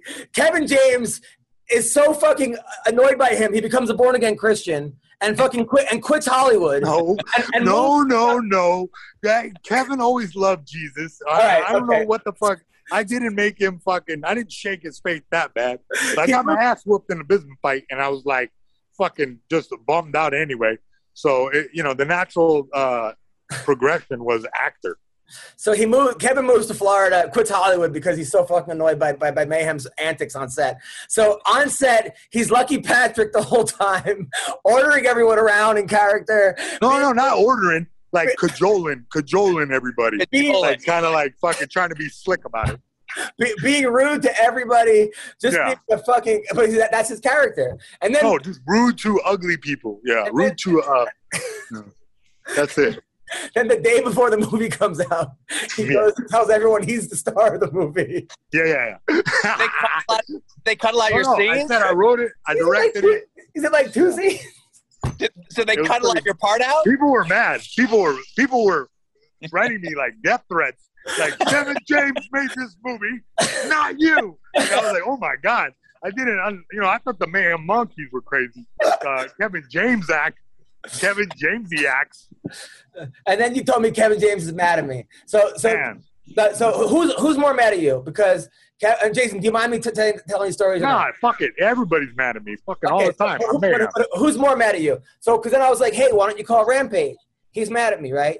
Fuck, I don't know why he's mad at me. I didn't even do anything wrong. Okay, okay. So, Hey, all my black friends are pissed at me right now. so I Bill, there was a it. It's just a so sign Mayhem- of the time. so Mayhem calls the cops. He, he has like a he has to be in court. Doesn't show up to come to his house. I house. never call the cops. No, so the cops show up at his house. He has to be in court. So now he just he just leaves at the back. Now there's a SWAT team after him. Helicopters flying. Everyone's looking for mayhem, right? Where does he go? Rampage's hot tub. So he hides in Rampage's hot tub because he figured they won't find him underneath the water. They And he, never did. He bought a and he got a snorkel and everything.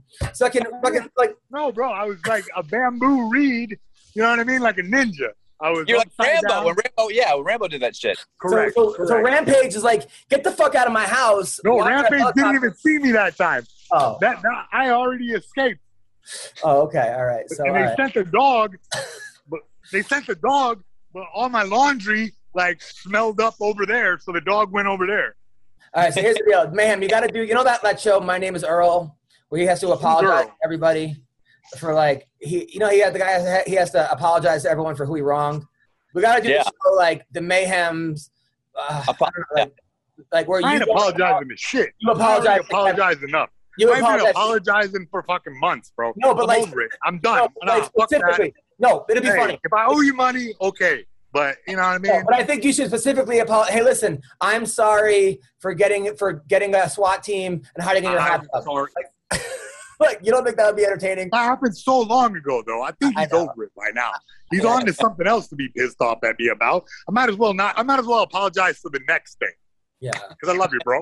I, I, I got it. I got it. Okay. Well, I'm happy. Let's listen. Now, I heard you punch him in the face in Australia for no reason, and then he was, and then he was like, "What the fuck?" And he's like, Bro, "Oh, this motherfucker punched me in the balls all the time. He punches everybody in the ball. He slaps everybody in the face, and he can't get punched back in the face one time without him crying about it. Like, Jesus Christ. You know, Rampage, if you mad about that, I'm sorry for punching in the face. uh, all right, uh, okay." Fine. Let's squash the beef. Jesus Christ. I, I miss you, bro. That's just being real with you. All right. Listen, uh, Jason. Um, so what else on? Uh, T.J. Dillashaw, Corey So Sandhagen. what's happening with this fight, Adam? Please All tell right. me. Please All right, tell them. so TJ Dillashaw got suspended for two years for taking EPO. Is it EPO or EPO? EPO. All right. Do you say it EPO or EPO? I So, Oh, so I guess he, took- he, I guess he took it for the Cejudo fight. It was the only time he took it. Cut to 125. He got knocked out in a minute. So obviously he's saying it didn't help him, like you think.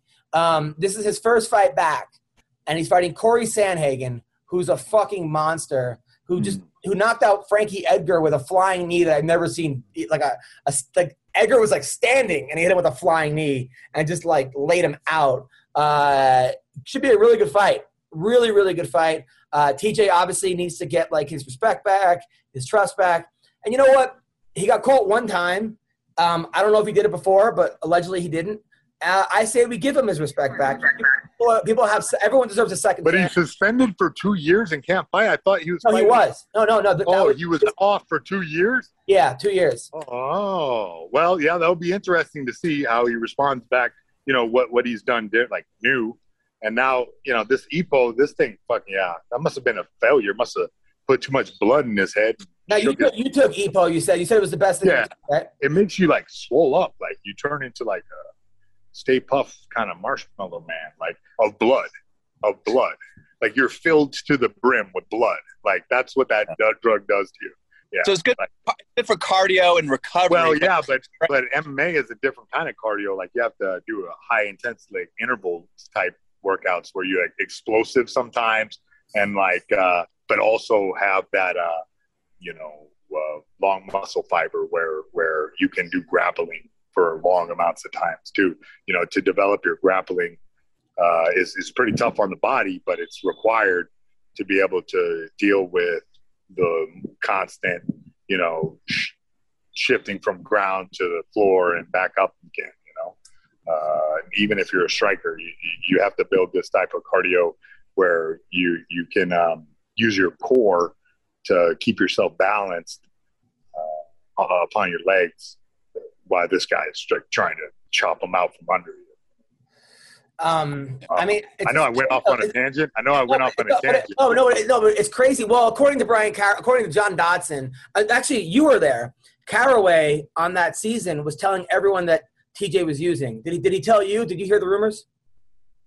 Yeah, I heard something like that when I was at, and I'm pretty sure somebody said like uh, somebody was getting some supplements. You know what I mean? On one one of the teams. So uh, you know that's the business, and uh, yeah. I, but I did. You know what am I going to do? Am I fucking call the cops? Hey guys, what's up? Uh, it's mayhem. I don't call the cops. No, of course. But I mean, do, I mean, would you have? But let, let's say like I'm coaching somebody who's taking juice. You know, I mean, my whole thing is like, hey, you don't need it um, because you're always going to feel like you're going to depend on it. It's going to fuck up your head more than your body. And uh, come on, right? I mean, Yeah, I mean, having a clean body is like, you know, under respected, that's for sure. Uh, you know, but like certain substances, they work. You know, they, they do they do what they're scientifically made to do. And, you know, we're we're in this strange era of like um, we're about to figure out what athletes can really do, you know, but until we like shift over into that era, we're still going to be, you know, now, now guys, guy looking at your ding dong and fucking, you know what I mean? now Uh, guys that were now, I know you don't like talking about being locked up, and I, I will obviously avoid that. But guys that were that were locked up, how many of them were taking steroids? Oh yeah, on the prison yard, yeah, it's plenty. in the jailhouse, motherfuckers eat soy burgers and fucking keep you in a tiny little box. Like, uh, yeah, there's definitely steroids in the prisons. Like, it's a crazy ass. Uh, whew. Um, you know, it's an arms race, literally and figuratively. You know, because uh, the Mexicans train like a motherfucker. Like they they're they train their ass off. The white boys like have program too. The black dudes like fucking they have their own thing. You know what I mean? Like there's uh some super regimented one, and then there's a bunch of segmented one gangs. You know, so like it's kind of it's kind of strange. Like you got to pay attention. Um, and, and now, and, and, and they're obviously getting it from the the uh, guards. Fuck off! Their fucking guards don't run this place.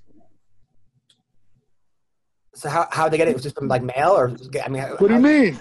We don't know nothing about it. All right, okay, that makes It's all, it's all butthole. Am I right? Am I right about the butthole? sense. Yeah, Yeah, of course, obviously. Come on, it's on Broadway. uh, of course. got it, got it, got it, got it, got it. So, um, yeah, other other uh, fights that are happening this week. Before we get to, we're just waiting for, by the way, for Pearl Gonzalez to come on, as well as. No uh. We have Pearl Gonzalez on today. yeah, you, you know you, you know who that is, right? Oh yeah. Oh yeah. Yeah. Yes. Oh yeah, she's quite a formidable opponent. Like for anybody. Like Jesus, is she doing bare knuckles still? She's doing bare knuckles. She's one to zero in bare knuckles. She actually did your walkout. Remember I sent you the video? I wouldn't call that my walkout. That was her walkout. That shit was pretty dope. I, Like, I know. I'm, I'm not saying you and your friends were twerking, but but I'm but I'm saying that like it, it oh, definitely twerking hadn't even come out yet. My day. yeah it was definitely influenced by having hot female dancers. Uh, Oh, she did. Is she is she a gay or is she like? she's straight. Yeah, she's She's just- straight oh, she's straight. She, actually- Cool. she had a crazy life Like- story. She, she grew up in Chicago. Parents are both drug addicts.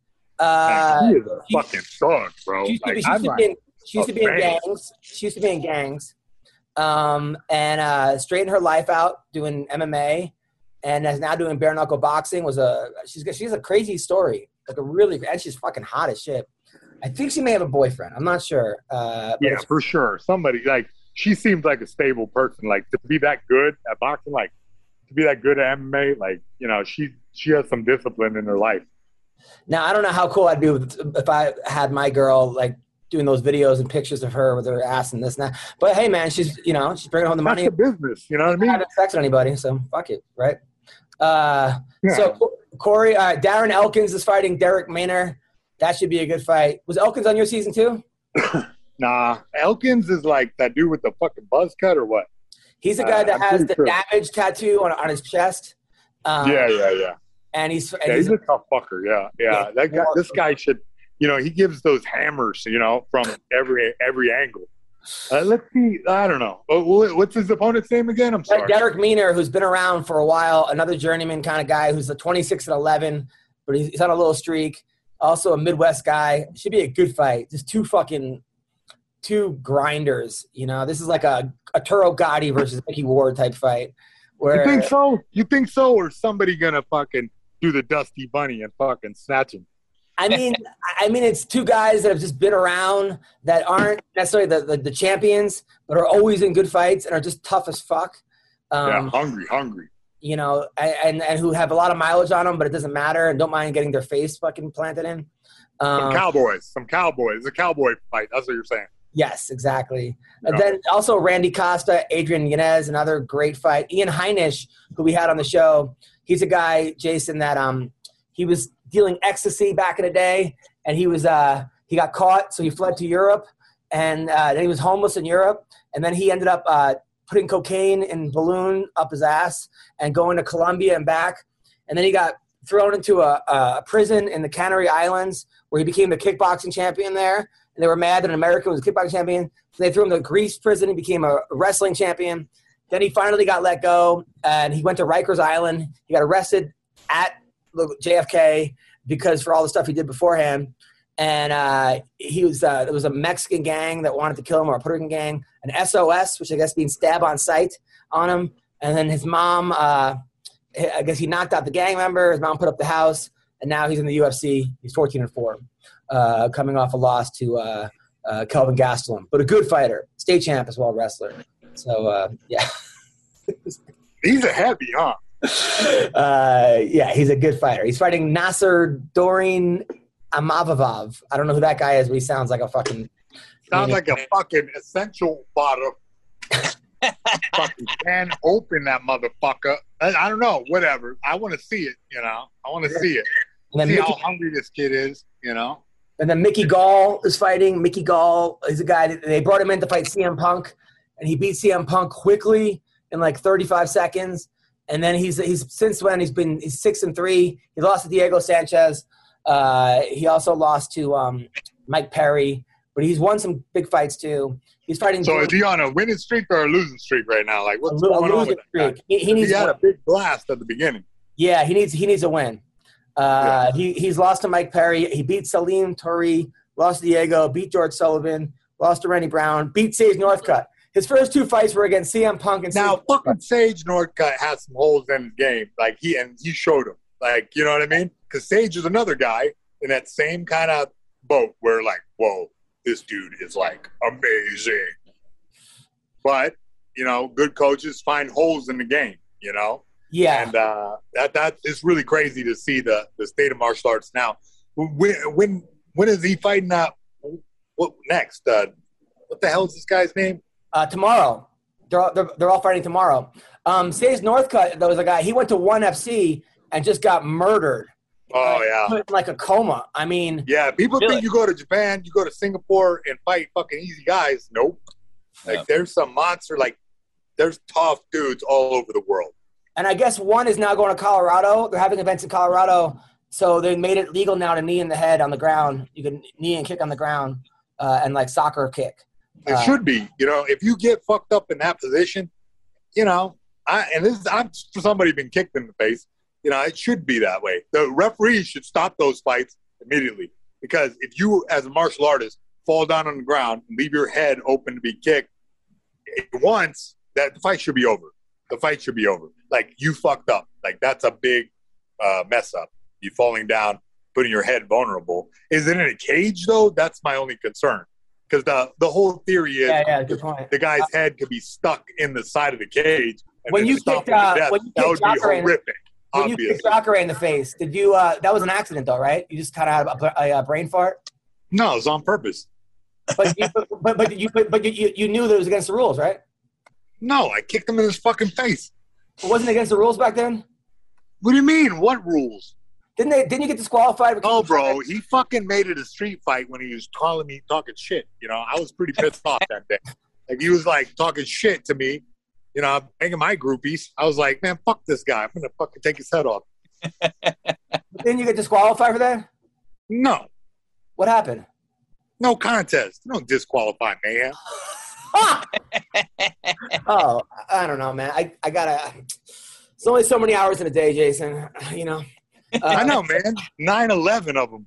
Uh, so I'm doing that for YouTube, bro. Um, now, uh, also on this card, by the way. Oh, uh, there's a couple things that I wanted to say. So the the card looks pretty good. I have Um, a real quick question, Adam. How I, this is uh, unrelated, but how did Sage Northcutt? Why did he leave the UFC? Wasn't he on a winning streak? No, no, he kept losing. He got exposed. They, were- they, were- you know, he's a great at karate, a really good at karate guy.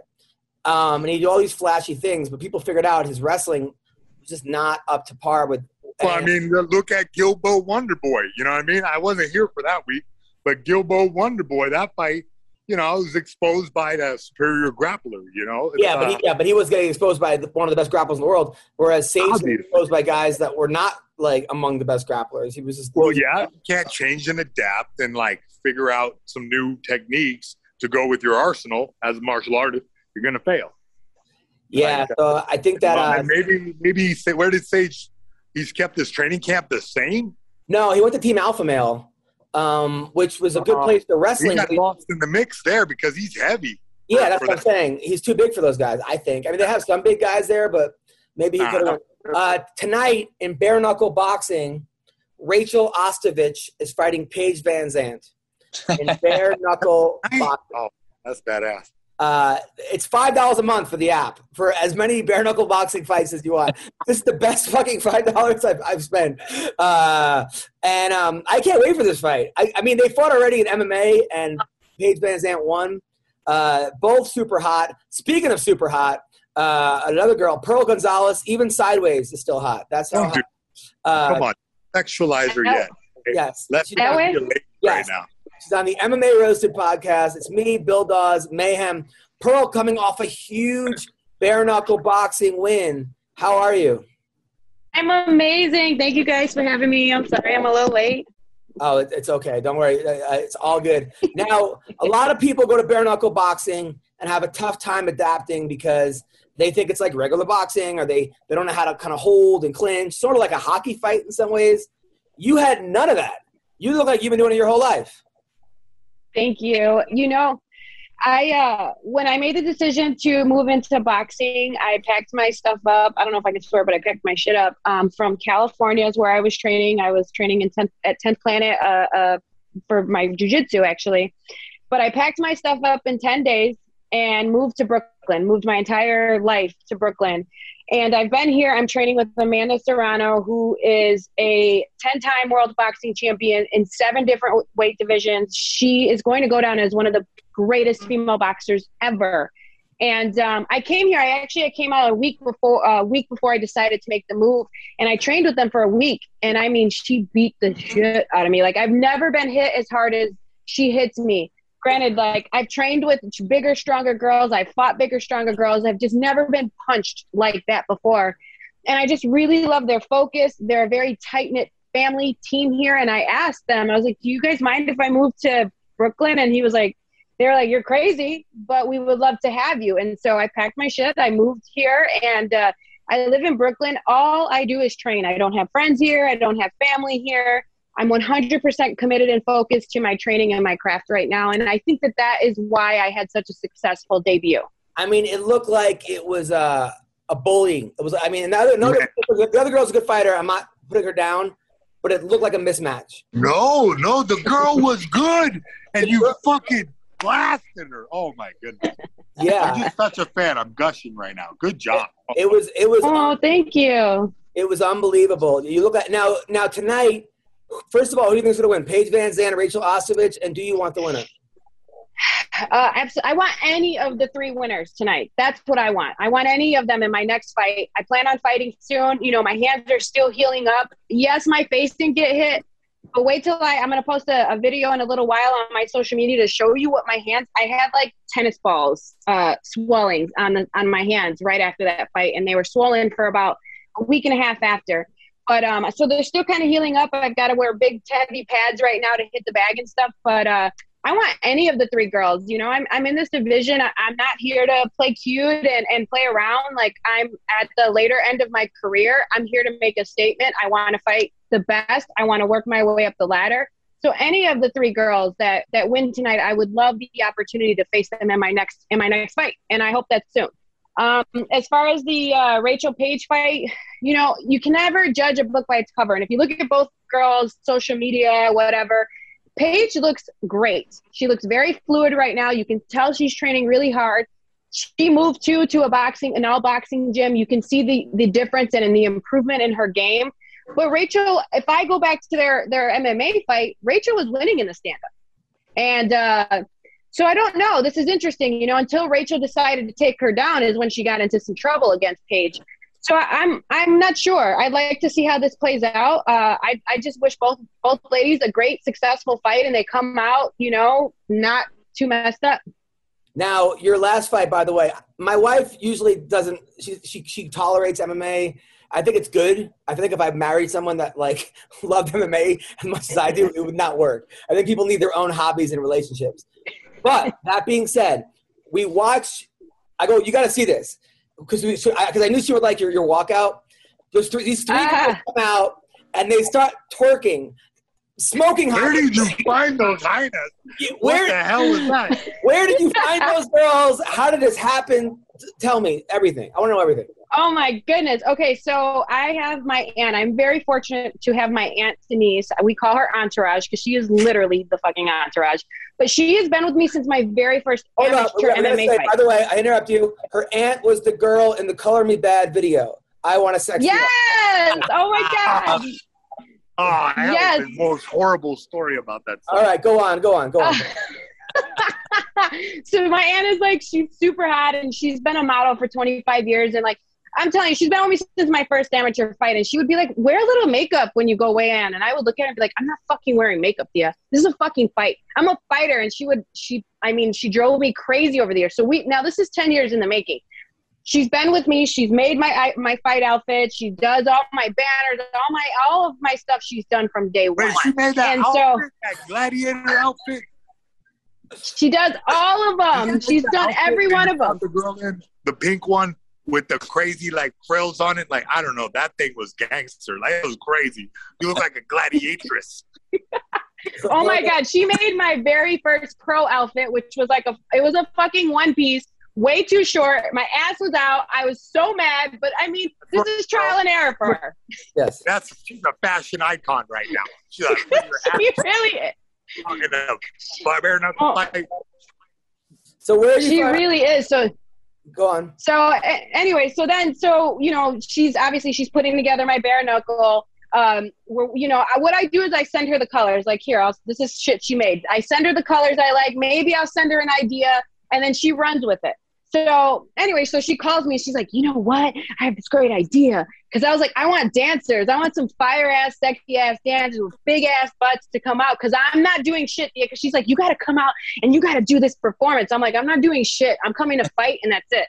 So she's like, so she called me. She's like, look, they're gonna do this. They're gonna walk out, and they're gonna do this, and then they're gonna do this, and It she was- does this whole, it was great. whole.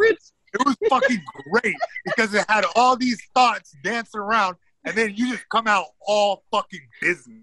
Now, Pearl, did you ever watch Mayhem? Now, I don't know if you know Mayhem Miller. You're a little young. Uh, he was the host of Bully Beatdown, uh, but he also used to come out back in Pride with all these dancers. Uh, really? oh my God! At one point, he had like Oh yeah. 27 Japanese dancers dancing in fucking unison, and he came out. So I thought maybe it was like an, an homage to him, but no, it was it was your own thing. No, I didn't know, but No, I definitely got to tell my I told about him that. I told him that. He said, "Oh, dude, she's doing mayhem entrances." I was like, "Nah, I think that was like." Yeah. Yeah. Like, It was you're- literally me telling my aunt, like, I want some badass bitches to come Your out yeah, auntie- because I'm not. She's great. Auntie we did should, it all. uh, She did it her all. up with Darren. We're gonna Yeah. write a play. We're gonna act it all out. We're gonna make outfits. Okay, it's gonna be dope. You down, Doss? You- Yeah, you Oh my God. Contract, Pearl. Hey, Adam Hunter. You want to be I'm, EP I'm in. I'm in, dude. This girl. First of all, I'm on the. I'm. I've been a fan of yours. I mean, you've had like a crazy life. I mean, you grew up. You were mom and dad did drugs. You, you, you're, you were you were in gangs. I never even heard of fucking a girl in gangs at 12 years old in Chicago. I've been stabbed. Like, look, you know what I mean? I've been stabbed. Like, yeah, Oh my! rough Like life. you got a great dad though, and and and he goes, listen, my kid's out of control. I'm putting her in karate because she's a fucking psychopath, and uh, and and your dad did a good job there. So good, hats off to dad. He got sober. He, he, he put you in, uh, in karate, and then you were a golden. No, MMA. I've been doing before. MMA, and it was actually, excuse me, Yeah. NHB, no holds barred at the time. I wore the Chuck Norris Yes. gloves. I, my My first God. fight was at 11. It was pancration with the gi and the Chuck Norris gloves on. So I've been doing MMA since I was 11 years old. What are the Chuck Norris gloves? I don't know what that is. You don't remember those gloves? Those were the I'll MMA gloves. I'll take this one. I'll take the Jeet Kune Do gloves. All right, they were worn by Bruce Lee in the, the film Game of Death, where he's like his homeboy in an armbar like that, you know. But he has these big, goofy gloves that like puffy. You know, the '70s were a different time for nylon. Mayhem, I love you, and I think you're amazing on the podcast. But you keep coming in and out of service. Uh, is there, Uh, you know what, man? They told me it was gonna be 5G, right? I went away for like four years, and there's no 5G still, bro. I want a chip in my head. I want micro pro- you know, to show up every time I text somebody. But you're at you're at Camille's house, right? Is there? Does she have service in her? Yeah. In her, Yeah, I'm gonna go back up to the to the Wi-Fi. yeah, that was Now, great. Pearl, Wherever you were before. your- Yeah, yeah, yeah. You were great before. Wherever you were before, where you were in that like like thing. That's where you want. Were you shadow boxing? Yeah, no, no. He was bad at the shadow boxing. It was up. It was upstairs. Oh, right here where I look like I'm from the hood. Yeah, there was. Oh, A, yeah, like a yeah. yeah, like there. The hallway was good. I like the hallway. Um, now, uh, and then Pearl, I gotta say, so you were a Golden Glove champion in Chicago. Yes, yes. Yeah, so you had boxing. Then I then Mhm. I, I, I went down the Pearl Gonzalez rabbit hole, the good kind, not the kind that I have to delete from my history. Um, but there was uh, uh, you did a submission grappling event. Bill, you actually commented on her. You know that you actually commented on her submission on Facebook. I did. Yes, I. It was from like two years ago.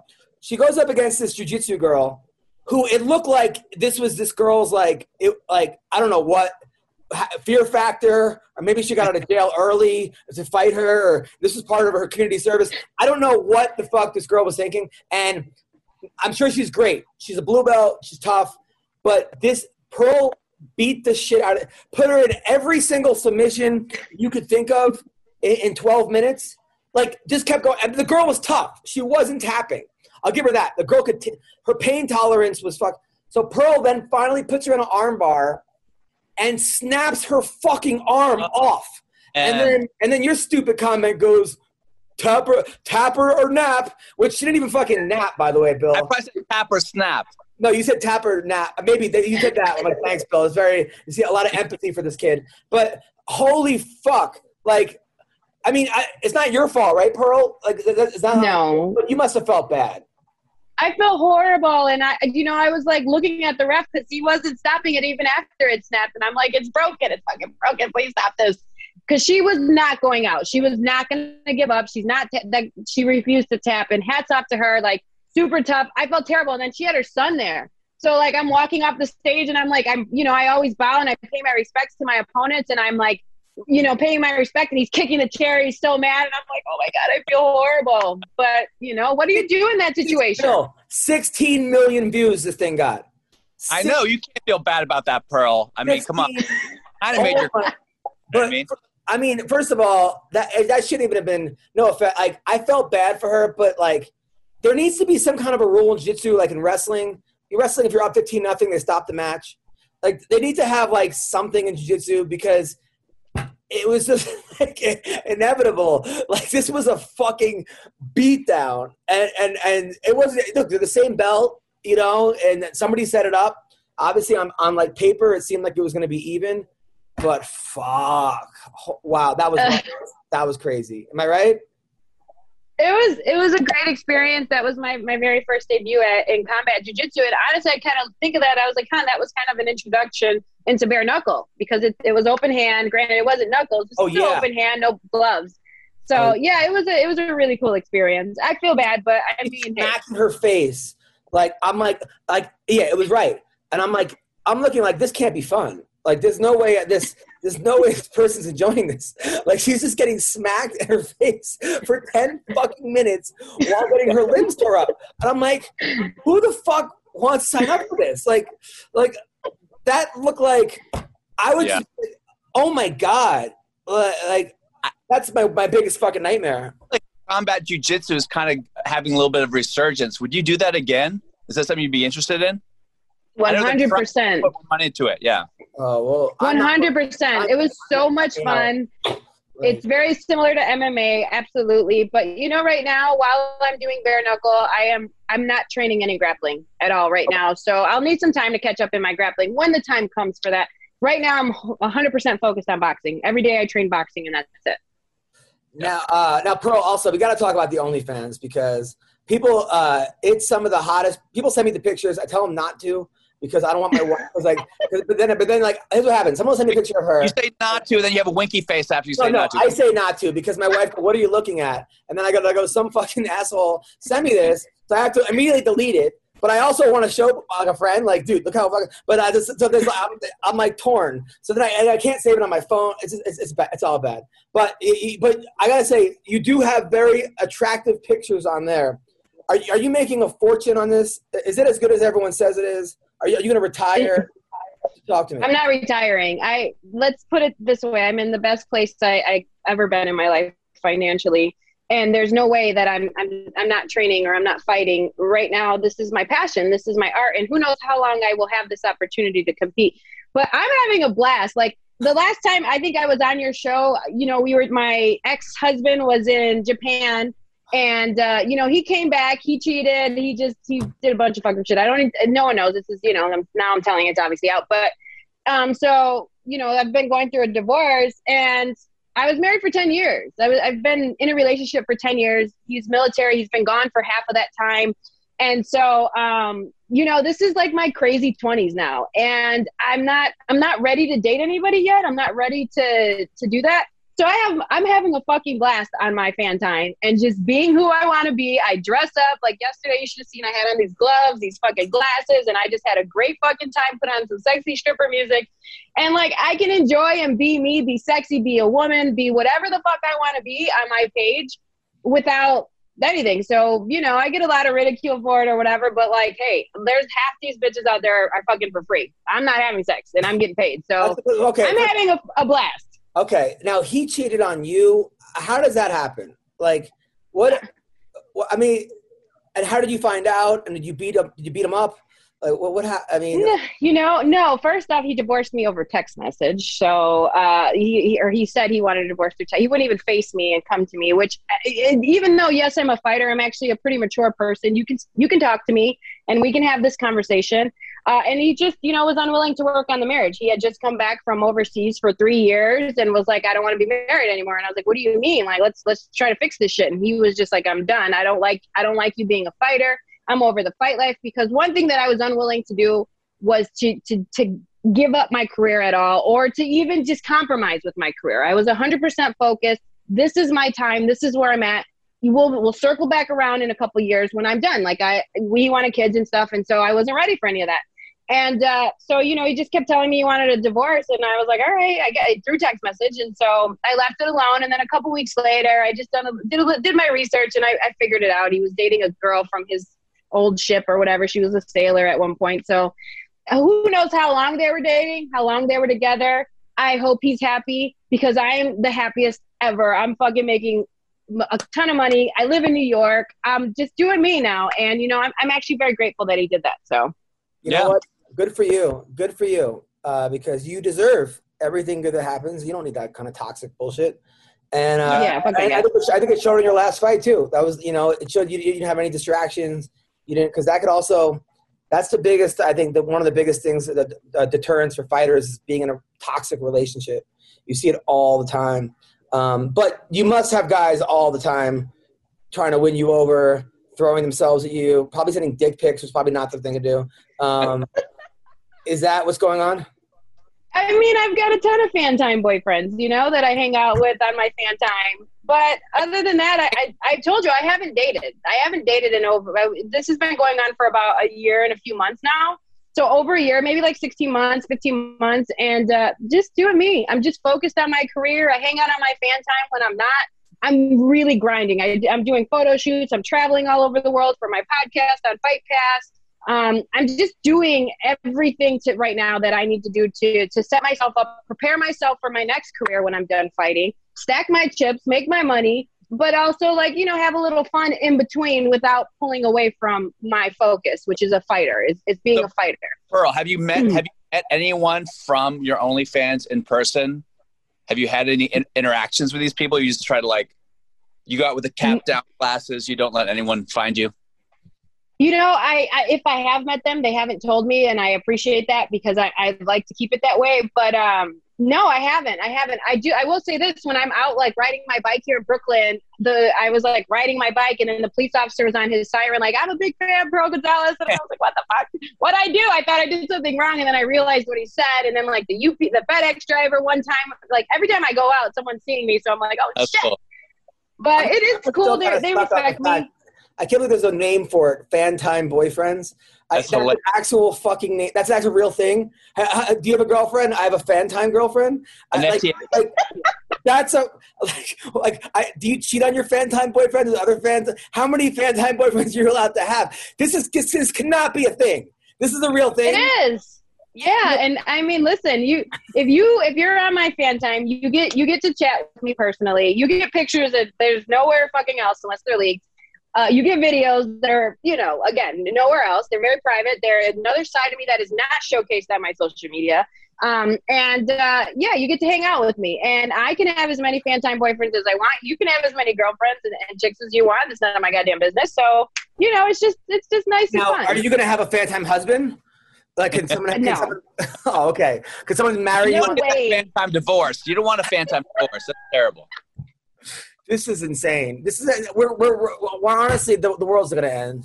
Uh, like we have, we have fan time boyfriend. You have a girlfriend? I have a fan time girlfriend. I pay her ninety seven dollars a week, uh, and uh, you know I get to talk to her uh, as long as my credit card goes through. I mean, what the fuck is going on? Like, what? This is Bill. I mean, I'm calling. I'm all for it. I'm all for it, Adam. You're for, you're for this? Yeah, Uh, yeah. For Yeah. it. Not for me personally, but I think less human interaction is better. If I ever have a fan time girlfriend, please have an intervention for me, and somebody just fucking somebody somebody do what she did to me to that other person, like like fucking break my arm and put, and slap me in the face for twelve minutes. Uh, if I ever have a fan time, you have, you have permission. Any anyone listening to this, please, fucking, you know. You, But, you uh, better be careful because they're obsessive. Let me tell you. I'm not going to With all- judge. As All these viruses going around, Adam. Eventually, we're only going to be fan time boyfriend girlfriends. You know what. I mean? That's all we're going to. I mean, uh, by the way, Jason Miller just is coming back on. I don't know what's. Hey, what's up, Jason? Oh, you decided to go with the hat now. Yo, Jason, how are you? Mayhem. Yeah. Uh, Mayhem has a, a lot of fan time girlfriends. Mayhem, how are you?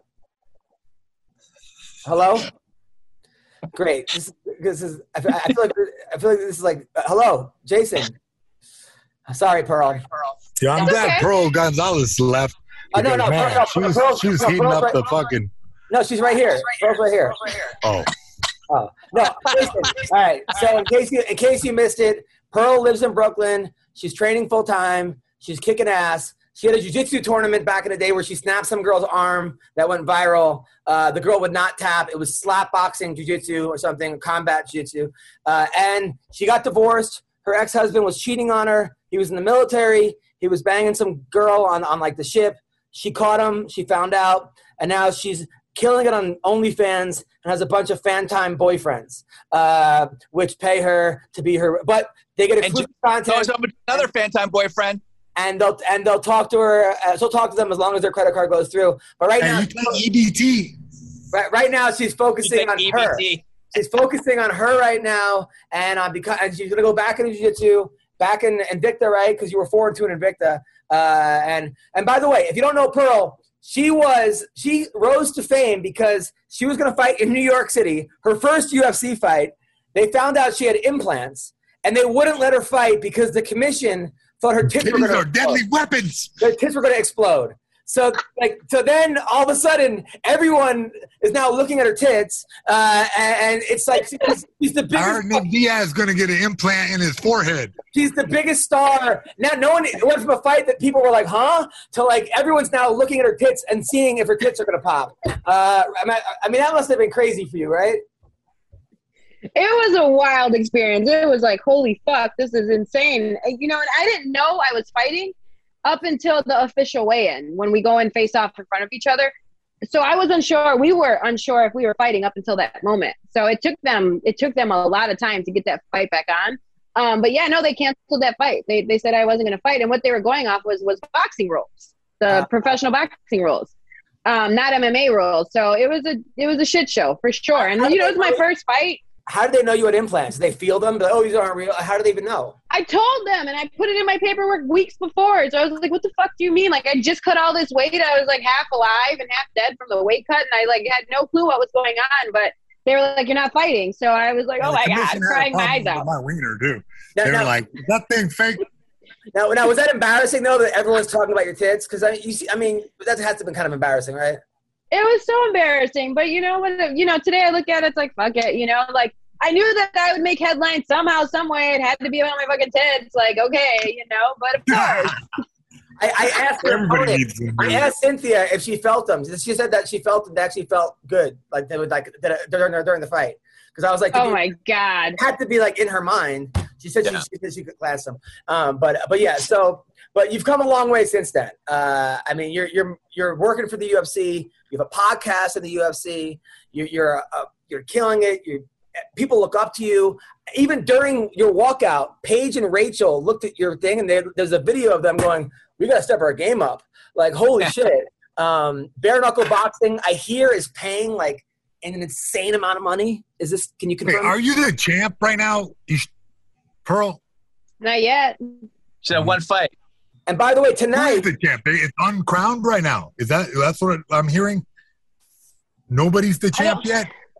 I, no, there was a champ. Beck Rawling was the champ, but she hasn't fought in Oh. two years. So I, I'm not sure where they're at with that. If she's still the champion, I'm unsure. I just uh, she hasn't fought in a couple years. and by the way, tonight the rapper Blueface is fighting in bare knuckle boxing. There's a rapper named Blueface. Uh, I saw him in Vegas with his brothers. They no, no, no, no, that's, no, that's uh, that's uh, that's not Blueface. That's Blue Man Group. Uh, Blue, Blueface has a song called uh, Thotiana. I'm pretty sure it was Bust down, Blueface. Thotiana. It's the Blueface crew. Bust No, down, no, that's, Thotiana. that's, that's Blue Man Group, a different Blueface. That's like No, man, it's that's Blueface like when you were crew. fighting. They play what, the drums. I No. went there on ecstasy with two girls. no, no. It was. A, it was. A, I remember it vividly. No, listen, man, this is like when you thought you were fighting Josh Barnett, but you were fighting Luke Barnett, but you kept making promos about Josh Barnett. Uh, like, I fought Josh Barnett, didn't I? And fucking no. you tried to command me. no, you. What happened was you missed weight by 27 pounds. Uh, you Oh my yeah, they. he said this is what he does, Pearl. He goes He to didn't bring Josh Barnett like they said they were going to. I had to fight some Italian guy. Fuck whoop my ass. So he goes Like to I was like, man, Barnett, I would have got right? Barnett. He goes to Italy, flies to Italy with uh, uh, his cornerman, uh, and he, he, what's his name? Fucking Matt They Horwich. pulled Right? a Matt switcheroo on me. They had like, they had like, they, they said I was gonna fight this skinny Englishman, and then suddenly I'm fighting a goddamn monstrous uh, Italian. I Italian. He I mean, he steps made on the- uh, he steps on Visori the look scale, like right? a fucking Montessori. He steps on the scale. He's 27 pounds over. He gets off. Oh my god. Takes off his shorts and goes back on. Then they got they got fucking pissed. Like, get out of here. They fucking threw him out of the room, right? Nah, I got heavy balls. Oh. oh my god, it's hilarious. This is awesome. Then his cornerman, right? What are right? they gonna do? His, What are they his, gonna do? Throw me out? cornerman, Hey, who I- I who I signed the contract. Fifteen percent of my purse.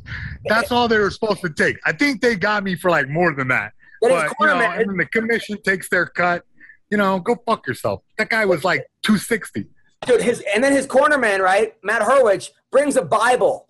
So the whole fight, he's reading the Bible in the corner, right? So I appreciate that, Horwich. I don't need to. I don't need to hear what Ephesians says right now. I need to. I need to know how much time is left in the round so I can go for a submission. Why are you asking me what?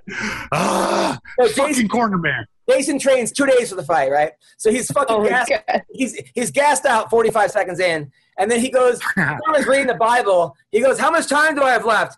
The guy goes, "What?" No, that was Wingo. He goes, what? I'm like, what else question would I be asking, Wingo? Jason actually, his first UFC fight against GSP, right? His corner goes, Jason, use your retard strength, right? And then, Yeah. and then, fucking, and then Joe Rogan says, uh, his corner said he has retard strength, and then there's this Yeah. fucking awkward silence. There's, so then they, you're not allowed to say you have retard strength on a UFC fucking fights anymore. No, I mean, it's a positive, right? Like, you seen that kid who ran the damn marathon? This kid is has retard strength. He just keeps going. 1%, 1%, You gotta write 1% every day. This guy's an inspiration. Yeah, he's you, you got to write a book, Jason. You got to write a book. Yeah, for Uh, sure. So I was, I was actually. That is hilarious. D- Yeah, dude. Uh, he for his CB Dollaway fight, I call him up in New York. I'm like, Jason, how's your training going? He's like, great. He goes, I looked up on the internet uh, bondage, right? And then I walk into an apartment. and This woman like fucking ties me up and starts whipping me. And, Listen here. Wait, and wait. Slow down. It was not an apartment. This is a very uh, established uh, establishment. This place is like redecored to the nines. A They had like it was a very set. Like if I was a real estate agent, you know, I would have definitely upsold. You know, on the tile. It was like super But then, sexy but kind then, of then, she, then she fell in love That's with him. fire. Yeah, but then his his fucking his his whatever uh, dominatrix fell in love with him. I wanted to date him afterwards. Yeah, yeah. She like, cause I let her beat my fucking ass, and I thought it was pretty funny. And she kept hitting You me. liked I it. Like, yeah.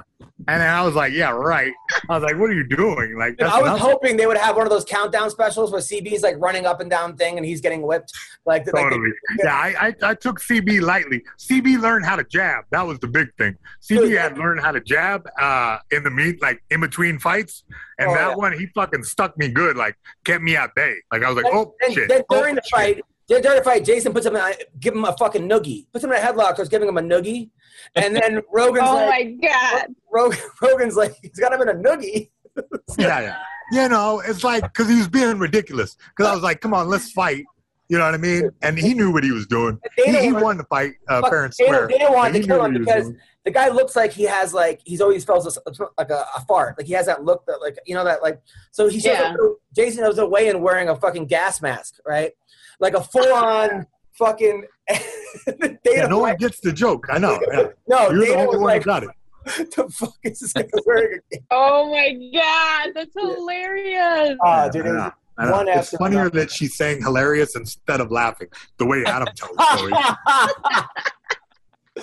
well, listen. Oh my god. Anyway, Pearl. Uh, so, where can people find your OnlyFans? Where can people follow your, your next fight? What's going? on? What are you doing, Jason? Why? uh, Great. uh, you don't have to. Okay, that's amazing. All right. So, um, Just- Pearl. Where, yeah, Pearl. Where can people find you? Uh, so all my social media is Pearl Gonzalez at Pearl Gonzalez, and it's not OnlyFans. Okay, let's get this shit straight. Anybody Oh, can join what the fuck? OnlyFans. Why didn't you Anybody stop can- him a long time ago? What is it? Well, I, you know, I just it's fan time. Let it's fan Adam time. make It's a, up his silly shit. I know. oh, fan time. it's a Sorry. very different platform. No, but not, not just anyone can sign up here. You have Yeah. to be invited to sign up on the site. Um, Hey and it's man, I'm not fan doing time. no more cameos. Jesus go on. Christ! You let her, like six of them. will It's you, will fucking you please exhausting. let her finish, Jason? Let her finish. I'm sorry. I, I, you know, I'm just running on at the mouth. I'm tired. I just got done training. Pearl, I go told you that girl punched me in the jaw. Go on, Pearl. Go on. Fan time. Uh, so yeah, so a fan, my fan time is Pearl's Paradise with a Z. Um, pearlsparadise.com, but you can find all of that on my social media at Pearl Gonzalez. And then I got an actual fight podcast called Extra Rounds on UFC Fight Pass And who's who's that with? with TJ DeSantis. Uh, I love that guy. He's a good guy. God damn it! Another job that could have went to Adam or me, sold to TJ DeSantis. The same thing happened in Mexico. Which one? Which job in Mexico? I Leg can't break. hear a word nobody's saying. Leg- Leg break. airplane. All right. So all right. So uh, Bill, what do you what do you got coming up? Oh shit! What do I got coming up? When's this come out today? Yeah, tonight. Uh, Isn't it live? I wish we could do it live. Well, yeah, great. Bur- I wish we could like do it like not on Zoom. I mean, we could still have Hey, it what do on you got Zoom, coming up, but, like, Bill? Zoom is a new channel. I got a bunch of shows next week at the at the Laugh Factory and Hollywood Long Beach, and you know that's Nice. it. How about you, Adam? What do you got? Uh, I am going to be in Colorado, in Boulder, Colorado, at Laugh Lines Comedy Club next Friday and Saturday. Should be great. A lot of fighters coming. Tisha Torres and uh, a lot of Raquel. They're all coming. Um, and then I got a bunch of. Uh, uh, I'm in Naples, Florida, at Captain Brian's at Off the Hook Comedy Club in mid-August. Oh. If you go to, if you go to AdamHunterComedy.com, you can see all of it. You can catch my comedy special right now called Throwing Punches on UFC Fight Pass and we're filming another one coming up soon. Jason, what do you? First of all, Jason, if I want to train with you, where can I go? Give me a hundred dollars first, All right. Besides that, just to start out with. Right, All that's right. the retainer for the next fifteen minutes. All right. Secondly, I'm at Fight Science, but listen, yeah, if you're in that pro, you know, don't even call me or DM me. You know, like uh, at this stage. Actually, all right, fuck. it. If you're a tough guy or girl, and you know you're under 150 pounds, 100. I mean, you fight at 100, 150. Come to Fight Science or DM me. You know, and uh yeah, let's have some fun. Ah, fuck Also- it. All weights, all weights welcome. See, I ch- totally changed my mind again. All right, yeah, very normal. Uh, also, next week, just, just uh, call first. Call first. next week, the fuck Jake Paul token is coming out. Fuck, Fuck Jake off. Paul. Wow. That thing is really happening. That's Yeah, a real yeah, thing. The yeah, fuck yeah. Jake Hey, Paul hey, token. hey, That's what you- we're gonna do. Don't- wait, don't you have? I have? love some- you, bro. Wait, don't don't you know how have? you did it. Yes, the fuck. So I actually got to add to that. I Yeah. gotta add to that. So I don't know what the fuck Jake Paul thing is, but my teammate Amanda, my sister, is fighting. She's the co-main event on the Jake Paul card, so Oh, uh, it's pretty cool. We've got some. Who's gonna win, Tyron Woodley or Jake Paul? I I I don't. I'm not gonna give my opinion because I don't What? think anybody's gonna like it. Jake Paul. I love I love T. I love T. T is my homie. He is my friend. Um, you know, he's been my longtime friend, and I respect him. And he does. He has knockout power. He has knockout ability, and and he can come in there and he can knock Jake Paul out. I don't know if Jake Paul's been hit as hard as as T can hit in a fight. Okay, um, but Jake has been fighting for the last I don't know year or two, just boxing, and it's a just it's a very different game. So we'll see. I think that volume wise, I think Jake can, is going to be able to put a lot of volume. I think uh, strength wise and power wise, I think that T has the upper hand in that. So I I just want to see a good fight. Damn it, girl! I like you so much. And he said all that. You know what? And fuck, he kind of swayed me over. I don't know. I don't know. I think she might be right, but I'm I'm I'm I'm, I'm wavering. I'm wavering. Uh, man, I, I am gonna be so. Who do you think's going to win, Adam? I, I can't. I love Tyron Woodley, and I can't allow myself to think that Jake Paul is going to beat him. If Jake Paul wins, I will, What's love I will be got so to do with it? Got to do with it. I will be so depressed. What love? But second bro, I will be so emotion. depressed. You have no idea how upset I will. Like when Ben Askren got knocked out by Masvidal that time, I, I couldn't sleep. You know, when Mayhem lost to uh, to Bisping, I was. Listen here, when Conor McGregor snapped his fucking femur, I broke up with my girlfriend, fucking threw my damn wallet in the trash. I goddamn. I think. just I mean, but you. Adam, Yeah, if it you made me kind of sad. It was anticlimactic, you you know? Ah, I broke me fucking femur and I don't even care. I'm talking Jason, shit to you anyway. I'm sitting here. All right, J- Bill. What was that?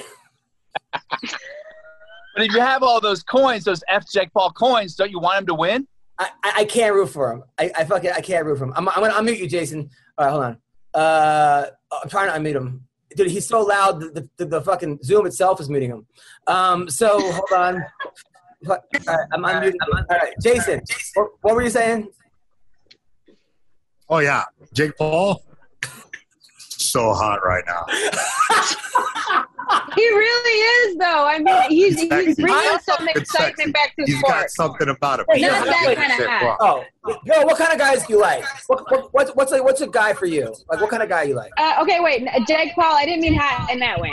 Uh, what kind of guy do I like? I don't know. I like like muscular guys. I like guys with maybe like millionaires or like billionaires or you know, you know, successful guys. Um, I don't know. I don't know right now. I haven't been on the dating scene in over ten years, so we'll see. I, I tell you what, I do, I've never dated a fighter and never will. Oh, wow. Uh, usually most fighters fighters like Jake. All right. all That's right. funny. I'm a comedian.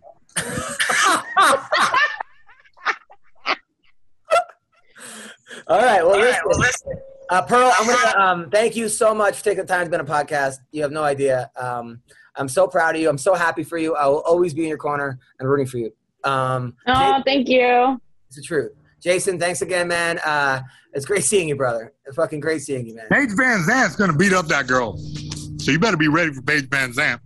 Did, didn't you fight her dad? I've been ready. Did you fight Bob Ostovich? Did you ever fight him, Jason? In a street fight, yeah. Really? You did?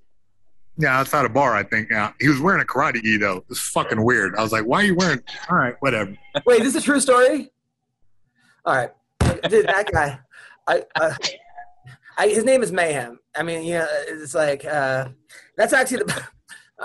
Uh, listen, uh, Pearl, you're the best. Bill, you're the best. Have a great weekend. Love you guys. Thank you guys. Bye. Bye.